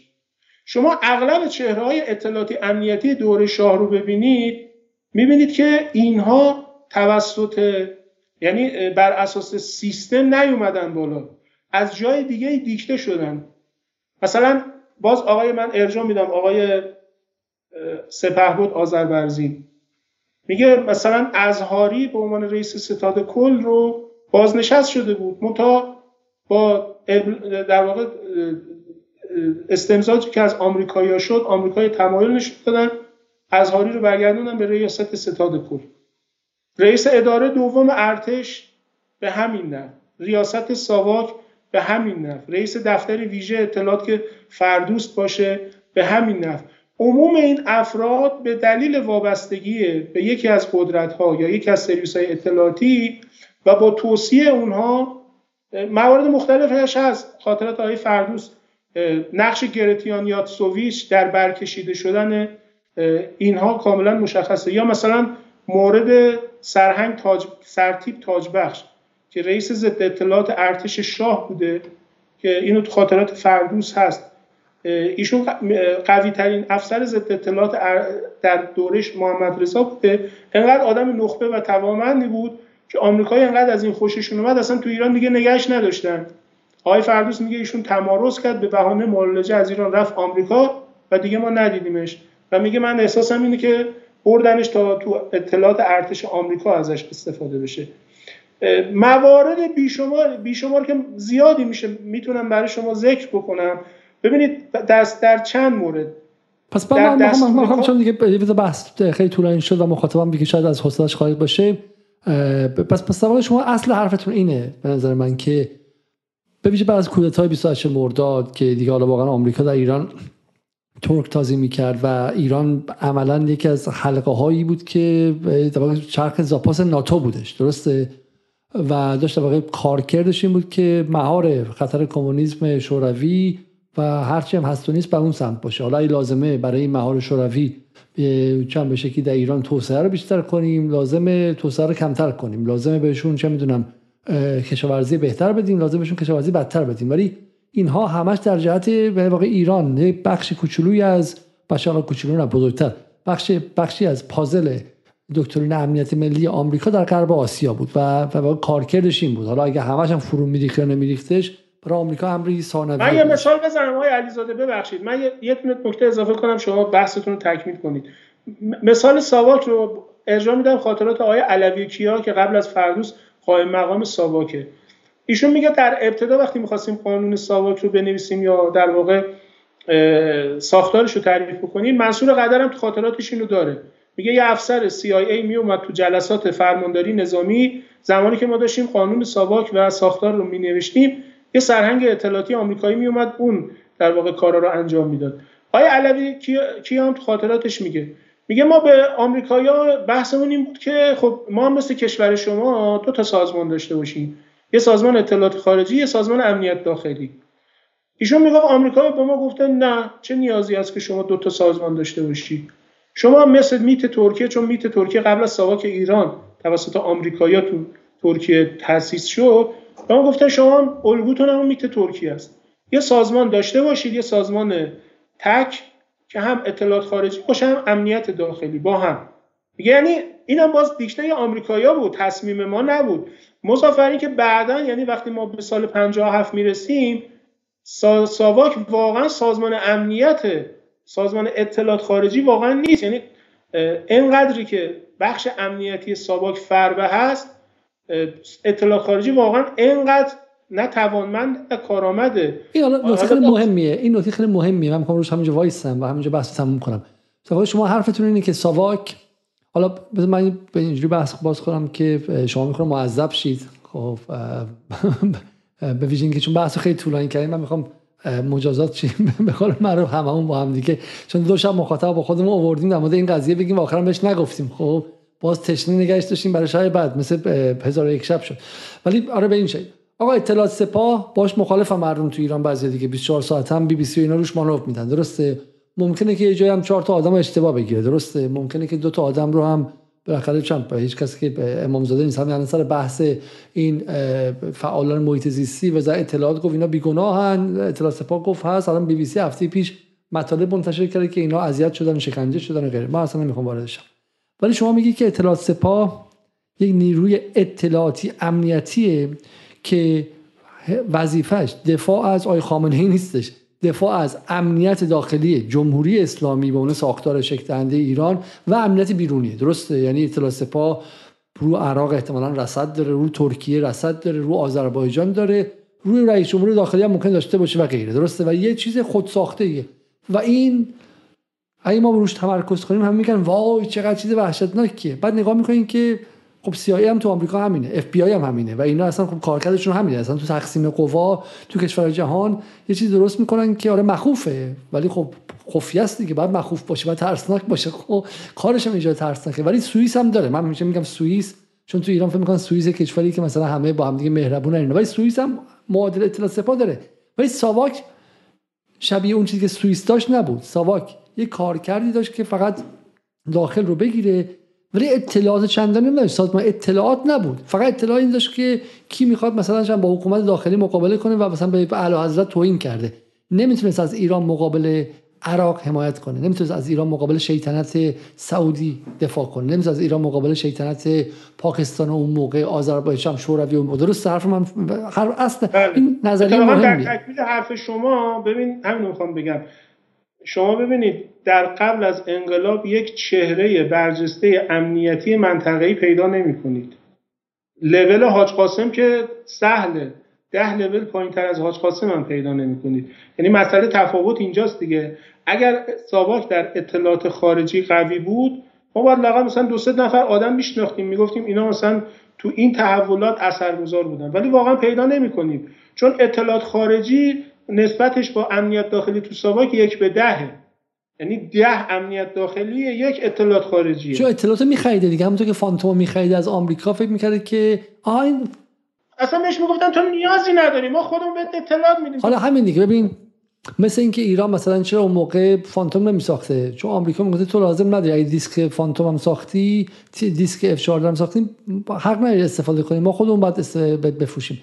اطلاعات هم آمریکا میگفت که چه کاری خودت دنبالش، ما بهت میدیم دیگه، تو وارد کننده باش، پولشو بده، ما بهت میدیم. با یه فرق مهمیه که به ایران F15 نمیفروختن، F14 میفروختن و اون اطلاعاتی هم که به درد ایران میخوره بهش نمیدادن، اطلاعاتی به ایران میدادن و کانالیزش میکردن که آمریکا میخواست ایران داشته باشه. درسته؟ دقیقاً. این نکته به نظر من برای پایان بحث مثالی که به شما زدم، ببین مثالی که به شما زدم این معروفه، میگن قبل از انقلاب موساد به ساواک این رو گفته بود شما چرا اینجوری برخورد میکنید با CIA؟ تعجب کرد ساواک، گفته چطور؟ گفت اینا هر اطلاعاتی بخوان شما مفت کف دستشون میذارید، چرا اینجوری برخورد میکنید؟ گفت خب مگه غیر از اینه؟ ما شما چی کار میکنید؟ آره موساد، شما چیکار؟ موساد گفته ما اصلا اینجوری نیست مدل ما اگر یه اطلاعات سری در اختیار CIA میگیم، اگه در قبالش 2 تا امتیاز خوب نگیریم اصلا این کارو نمیکنیم. نمونهش ماجرای سخنرانی خورشچوف توی اولین در واقع 20مین پلنوم حزب کمونیست 1956 بعد استالین دیگه، اون سخنرانی معروف خورشچوف که معروف شد به استالین زدایی. CIA در دنبال متن این سخنرانی میگشت، چون میدونه شنیده بودی چیزای خیلی مهمی اونجا رد و بدل شده. معروفه که میگن بادل اسمیت که اون موقع معاون CIA بوده اعلام کرده، گفته هر کس این سخنرانی به من بده متنش رو، نصف امپراتوریمو در اختیارش قرار میدم. یعنی اینقدر مسئله مهمه. اسرائیلی اگه براتون تعریف بکنم چقدر مفت و مجانی این دستشون رسید، ولی اینو جوری به آمریکایی‌ها فروختن که اتحاد CIA موساد از اینجا شروع شد. یعنی وقتی اسرائیل CIA دید این موساد چقدر قدره، کاری که ما پشت دیوار آهنی نتونستیم بکنیم اینا برای ما کردن، در صورتی که مفت میگم، حالا جزئیاتش نمیخوام بگم، مفت دست موساد رسید، اینو فروخت به CIA به 10 برابر 100 برابر قیمت و از اونجا موساد تو چش اسرائیل آمریکایی‌ها شد موساد. گفتم بابا این کاری که ما نمی‌تونیم بکنیم اینا تونستن بکنن و از اون به بعد هر چیزی رو به قیمتش فروختن به اینا. درسته که ساواک این کارو نمی‌کرد، ساواک مفت هرچی دستش میومد، یعنی هر کاری با زحمت انجام میداد مفت میداد به آمریکایی‌ها. اسرائیل تو این مونده بود، این دیگه چه مدل کار همکاری اطلاعاتیه؟ این که میگم وابستگی اینجاست دیگه، یعنی هر چی می‌خواستن مفت در اختیارش آمریکایی‌ها می‌ذاشتن و از اون بعد آمریکایی‌ها اون اطلاعات کانالیزه شده که دوست داشتن فقط در اختیار اینو می‌ذاشتن.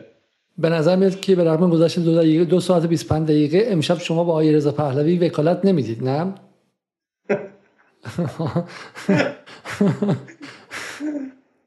پهلوی وکالت دادن شما به 2 تا بوز داشته باشم نمیدم فلانی بره به چرونه، اگه 2 تا بوز داشته باشم نمیدم فلانی بره. نه ولی خب جالبه دیگه، برای همینه که اتفاقا حالا اون تصور و تخیل که به شکلی از رضا پهلوی هست که 24 سال تبلیغ میشه و بحث وکالت بهش دادن و غیر و اینها، همینه در واقع تصور به برگردوندن به اون دوره پیشا ملت شدنه. من اصلا میگم با جمهوری اسلامی کاری ندارم، ولی دقیقاً شما میتونید ببینید که ما داریم با اسرائیل مقایسه میکنیم دیگه. اسرائیل خب حکومت علیه السلام نیست، چه حکومت ظالمیه که واقعاً باعث شناعت تاریخ بشره، ولی حکومته اسرائیل حکومته. خب الان فردا آمریکا بهش بگه بری نمیره. خب آمریکا بهش دستور بده که با حکومت رو منحل کنی و مثلا چه میدونم فلان کاری نمیکنه. همین الان سر اسلو و غیره اینها یه جاهایی اومد چم آمریکایی‌ها هم بازی داد. خب همین الان شما در رابطه CIA و موساد میدونید که موساد به شکلی یه جایی CIA رو بازی میده، اطلاعات میگیره، بهش اطلاعات هم نمیده. خب و برای همین یک حکومت شناعت آور اما حکومته. خب ما اینجا میگم بحث بشی بخوام علمی کنیم چون من یه موردشو به شما بگم، یه مورد طولانی میشه. من با همه جمله بگم، جمله اینه که جمهوری اسلامی شما لازم نیست که باش موافق باشید یا مخالف، ولی بپذیرید که جمهوری اسلامی از سال 57 یک پروسه و فرایندی رو آغاز کرده به اسم نیشن استیت بیلدینگ، دولت ملت سازی. دولت ساخته، حکومت ساخته، حکومت با همه اجزای خوب و اجزایی که ما دوست نداریم بدونیم که وجود داره که بده، قوه امنیه، قوه چه میدونم به شکلی اطلاعاتی و غیره. ممکن دوست داشته باشی نداشته باشی، ممکن شما اصلا آنارشیست باشی، حالا دنبال کوبانی رفتن، خب در تخیلت. ولی اون چیزی که به اسم دولت وجود داره، آمریکا از فرانسه است، روسیه هست، چین هست، انگلیس هست و غیره، اینها رو داره. این فراینده از سال 57 تو ایران شروع شده و شاه چیزی به اسم حکومت نبوده. خب اصلا شما این نکته رو ما بگیریم از این بحث امشب، به نظر من خیلی خیلی نکته خودش خیلی کافیه. من یه دو تا مثال بزنم تمام کنیم بحثمون رو. یه دونه از ایران بگم، یه دونه از اسرائیل بگم. مورد ایرانش آقای آذربرزین میگه که ما تو نیرو هوایی 300 تا مستشار آمریکایی داشتیم، کارم بلد نبودن، تابلا هم بود، اینا جاسوسای CIA هم به نام مستشار اومدن اینجا دارن کار اطلاعاتی میکنن. گفت من گزارش اینا رو بردم خدمت اعلیحضرت، گفتم که اعلیحضرت ما 300 تا مستشار رو بردیم، به هر کدوم اندازه 3-4 برابر یه سرهنگ نیرو هوایی داریم حقوق میدیم، کار ما رو که راه نمیندازن، کار جاسوسی هم دارن از سیستم ما میکنن. خب این چه کار که ما اینا رو ردشون کنیم برن دیگه. گفت شاه برگشت به من گفت که نه چرا این کارو بکنیم، ما الان میبینیم این 300 تا جاسوسن، اگه اینا رو رد کنیم برن آمریکا یه تعداد دیگه میفرستن، ما نمیدونیم چند تاشون جاسوسن چند تاشون جاسوس نیستن، بذار کارشون رو بکنن، ما که میدونیم اینا جاسوسن، اشکال نداره بذار کارشون رو بکنن. این یه مثاله. یه مثالم اونور همین اسرائیلی که شما میگید، آقای آستروفسکی، ویکتور آستروفسکی که افسر فراری موساد، کتاب خاطراتی داره به نام راه نیرنگ. این کتاب 1990-91 تو کانادا منتشر شد، سر و صدای زیادی به پا کرد به چند دلیل. یکیش همین خاطره‌ای که الان خدمت شما میگم.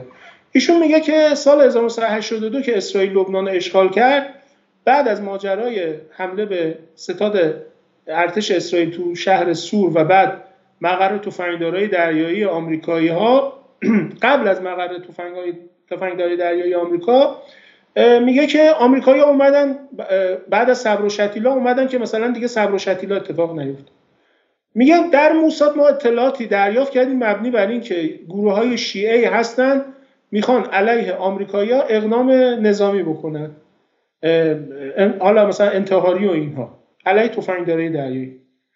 گفت میگه که ما تو موساد بحث کردیم که خب این اطلاعات به آمریکایی‌ها منتقل کنیم، گناه دارن اینا، به خاطر ما اومدن لبنان و بالاخره ما هم با هم همپیمانیم و اینا، اطلاعاتو بدیم جونشون در خطر نیفته. میگه رئیس اون وقت موساد برگشت به ما گفت که بیخود کردن، میخواستن نیان لبنان، مگه ما دعوتشون کردیم بیان لبنان، خودشون بلند شدن اومدن، به ما هم هیچ ربطی نداره، اطلاعات هم بهشون ندیم. ایشون میگه همین شد، ما اطلاعاتو ندادیم، حادثه حمله به مقر تفنگدارای دریایی اتفاق افتاد که 241 تفنگدار دریایی. این واقعا مستند، واقعا موساد از حمله حزب الله، حالا منسوب به حزب الله، چون حزب الله تا امروز نپذیرفته، مطلع بوده و این رو در اختیار آمریکا نداده. و بعد از انتشار این کتاب سر و صدای بسیار زیادی به پا شد که اگه واقعا اینجوری که اسرائیل خیانت کرده، چون آمریکایی به خاطر اسرائیل رفتن لبنان، ولی اسرائیل این کارو نکرد. حتی ایشون میگه که بعد از ماجرای حمله به مقر تفنگدارای دریایی قرار شد از CIA بیان موساد که ببین این کار کی بوده. ایشون میگه وقتی آمریکایی‌ها می‌خواستن بیان ساختمون ما، رئیس موساد دستور داد همه مامورای موساد، یعنی کارمندای موساد، بخزن تو اتاقشون، هیچ کارمند موسادی نباید با مامورای CIA که اومدن مواجهه پیدا بکنه. و میگه ما همه رفتیم تو اتاقمون پنهان شدیم تا اینا اومدن و رفتن و بعد برگشتیم سر کارمون. یعنی در این حد اسرائیلیا در مقابل آمریکایی‌ها منافع خودشون رو و خطوط قرمز خودشون رو دارن و اینو شما قیاس کنید با مدلی که شاه و سیستم نظام امنیتی شاه با آمریکایی‌ها برخورد میکنه. باز یه مدل نمونه دیگه‌اش، دیگه من رودی درازی نکنم، ماجرای حسین نصر، باز تو گفتگو همین کتاب خاطراتش با گفتگوهاش با آقای دهباشی، ایشون میگه که سال 1970 ملک حسین پادشاه اردن بعد از ماجرای سپتامبر سیاه، کشتار فلسطینی‌ها در عمان پایتخت اردن، عذر سفیر آمریکا تو عمان خواست، به آمریکا پیغام داد که این سفیر شایستگی نداره، برش گردونید یه سفیر دیگه بفرستید. حسین نصر میگه من به شاه گفتم که اعلی حضرت بعد نیست ما هم یه موقعی همچین کارایی بکنیم، خودی نشون بدیم به مردم بگیم ما هم مستقلیم، جربوزه داریم، عذر سفیر آمریکا رو میخوایم، شما هم یه همچین کاری بکنید، عذر سفیر آمریکا رو بخوای برش گردونید. شاه به من گفت که نه ما نمیتونیم همچین کاری بکنیم و حسین نصر میگه بابا ملک حسین اردنی که تا کمر جلو محمد رضا خم میشد ارزه داشت که عذر سفیر آمریکا رو بخواد، ولی شاه ما ارزه نداشت عذر سفیر آمریکا رو بخواد. اینا دیگه چیزایی که گفته شده، من از خودم جعل تاریخ نمی‌کنم، مستنداتش موجوده. ببخشید دوستان ما دیگه روده درازی کردیم خیلی.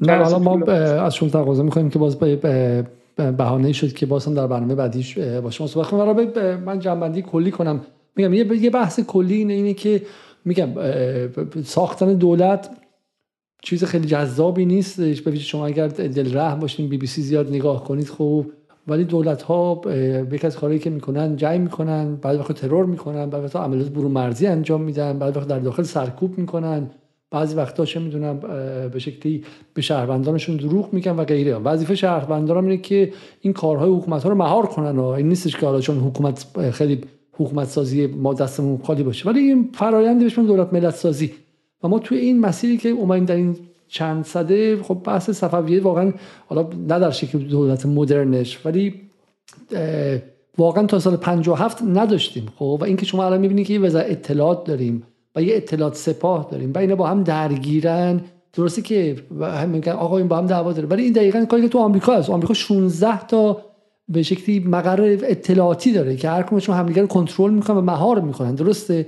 ما تازه داریم در واقع این استپ‌ها یا این قدم‌هایی رو میریم که دولت‌های مقتدر جهان همشون رفتن و حالا میگم باید مردمیشه، باید مردم همه جوری بتونن بهش نگاه کنن، به شکلی نظارت کنن، بعضی وقتا نکنن و غیره. و این رو ما فراموش میکنیم که پیش از سال 57 این همین اجازه ساده که آقا ما یک نیرو امنیتی داشته باشیم که حالا سرکوبم کنه ولی خودش بخواد سرکوب کنه، نه اینکه بهش دستور بدن اینجا رو سرکوب کن اونجا رو نکن، خب بتونه در منطقه هم حضور داشته باشه، اطلاعات کسب کنه و غیره. و ما فراموش میکنیم که اینها رو نداشتیم. برای همین این مثالی که شما زدیم و افسانه زدایی که از شاه کردین در مورد F14 به نظر من یه قرینه در بحث اطلاعات امنیت خود ساواک داره و ساواک دقیقاً برای میگن که شیر خونه و موش بیرون. خب ساواک به شکلی شیر تو خونه بود برای بچهای دانشجو، برای مخالفان در داخل، ولی واقعاً سازمانی که بتونه از به شکلی مقابل کشورهای همسایه، کشورهای بقیه وایسه، واقعا نبود. اگرچه ما با اسناد نتونستیم نشون بدیم و جا داره که در یه برنامه دیگه ما برگردیم و این رو نشون بدیم و نشون بدیم که چگونه ایران تا سال 57 یک سازمان اطلاعاتی ایرانی حتی در جهت منافع حکومت ایران در اون زمان نداشت و این ناقص بود.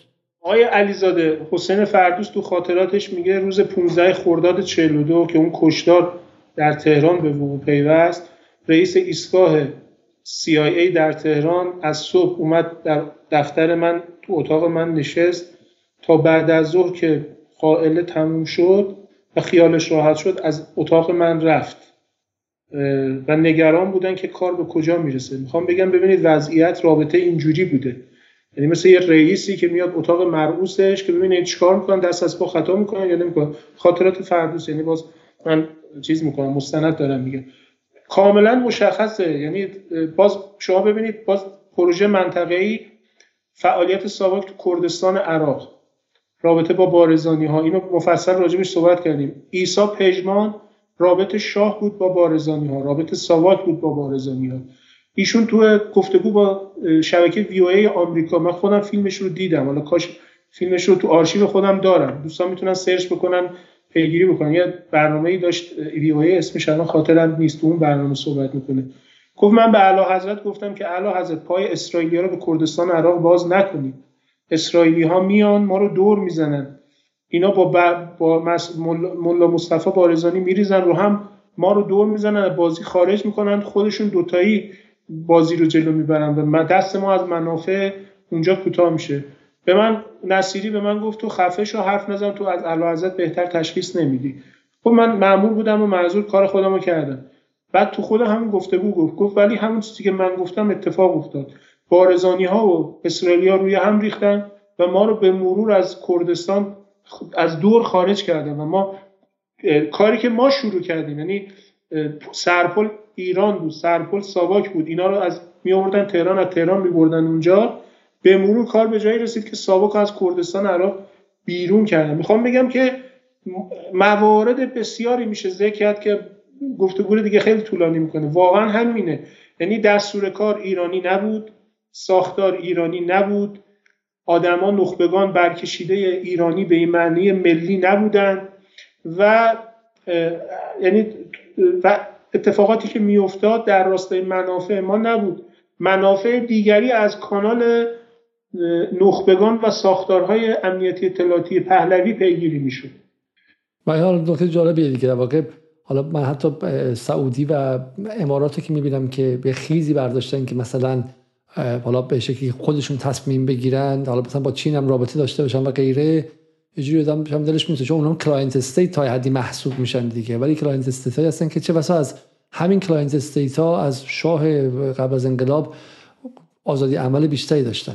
و خیلی جالبه که چند تا فیلم که حالا شاه مثلا یه جایی به یه خبرنگار آمریکایی میگه که شما غربی ها فلان کردین، ما رو باره تو ساختار اطلاعاتی آمریکایی، ساختار چم نظامی آمریکایی، کل اینها رو روی اون میچرخه. حالا تو معلومه که غرب هم حتی به نفعشه که بذاره که تو 4 تا کلمه پروپاگاندایی شیک علیه غربی ها بگی، خب آیا در عمل اجازه داره که تصمیم هایی بگیری که مخالف اونهاست و غیره. و این به نظر من نکته دردناکه. آیا آذربرزین میگه ایام انقلاب، میگه وقتی هایزر وارد تهران شد ما اصلا نه من میدونستم هایزر اومده نه شاه میدونست، میگه ما از طریق رادیو مسکو، اخبار 112 شب رادیو مسکو فهمیدیم یک ژنرال آمریکایی به نام جنرال هایزر وارد تهران شده که شاه بعداً از ما پرسید هایزر کیه و کی اومده.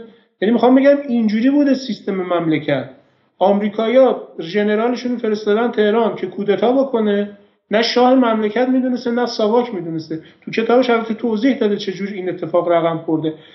یا مثلا نوع رابطه‌ای که شاه با سفرای انگلیس آمریکا داشته تا زمانی که از ایران خارج بشه، شما ببینید نوع رابطه هستن که از اینا دستور کار میگرفته. یه باز خاطره دیگه آقای آذربرزین میگه من یه روز تو آجودان شاه بوده، ایشون میگه که به اصفهان افشار مدیر کل تشریفات شاه گفتم که این ایستگاه رله BBC فارسی تو عمانه، من میخوام یه F-14 بلند کنم بره از وسط خلیج فارس با یه موشک فونیکس این ایستگاه رله رو بزنه، خیال ما راحت بشه. اصفهان افشار به من گفت این کارو نکن، برو به اعلیحضرت بگو.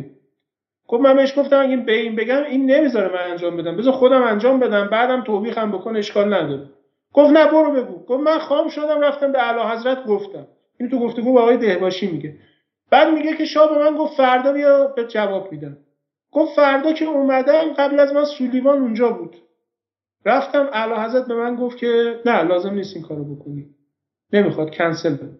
خب من فهمیدم که سولیوان رفته رأی شاه رو زده. بعد میگه خب سولیوان از کجا فهمید؟ میگه من به شاه اینو گفتم اعلیحضرت تمام سیستم کاخ شما شنود گذاشته شده توسط آمریکایی، چون دستگاه‌های مخابراتی کاخ سعدآباد رو شرکت موتورولا انجام داده بود که یه دونه تکنسین ایرانی توش نبود، موتورولا شرکت در واقع اسرائیلیه دیگه.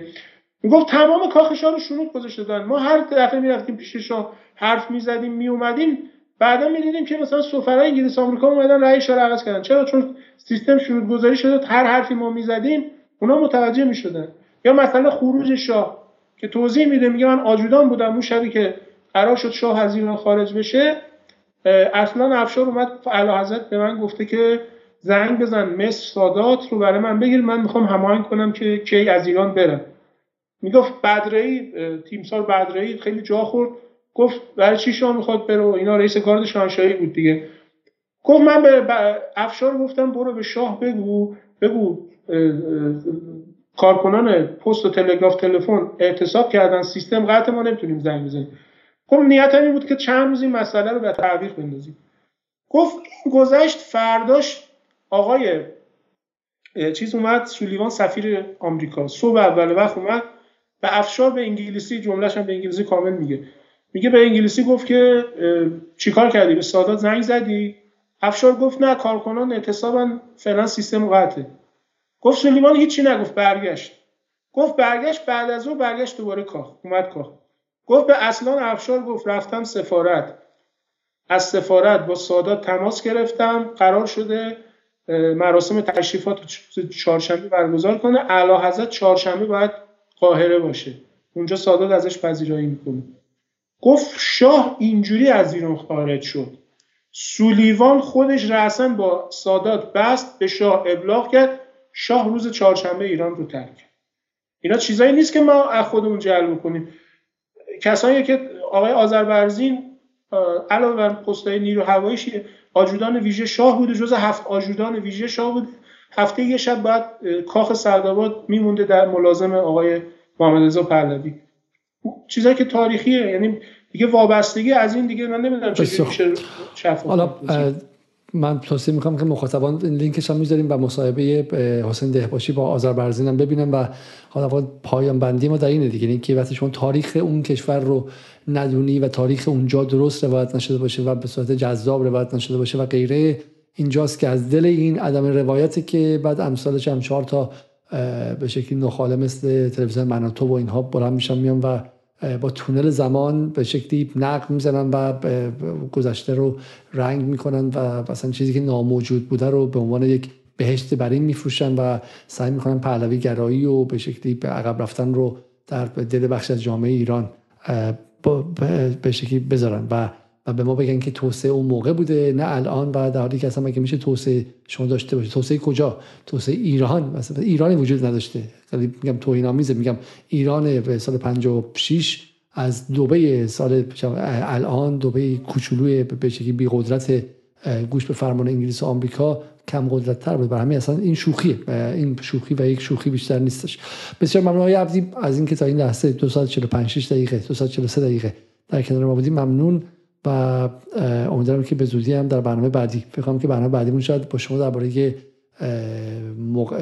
شهید مقنیه باشه و البته برنامه داریم در مورد نقشی که اسرائیل داره در تشویق و در ترغیب به باستانگرایی که حالا اون رو هم با شما خواهیم داشت. از اینکه شما مخاطبان هم در 19 بهمن که روزی هم هستش که سالگرد به شکلی خروج همافران و پیوستنشون به انقلاب هستش، واقعا با مصمم شد در کنار ما بودیم. ممنون از اینکه شب گذاشتن نتونستیم بیایم، عذر میخوام، ولی به شکلی حالا ما فهمیدیم که ما بدون تکنولوژی رسانه‌ای خودمون اومدیم و امشب خیلی کیفیت خوب رو هم در اختیار شما گذاشتیم. امیدوارم که جبران شب گذاشته رو کرده باشه. قبل از رفتن حتما برنامه رو لایک کنید و عضو کانال ما شید و در کنار ما باشید تا شب و روز دیگر. خدا نگهدار و به امید دیدار.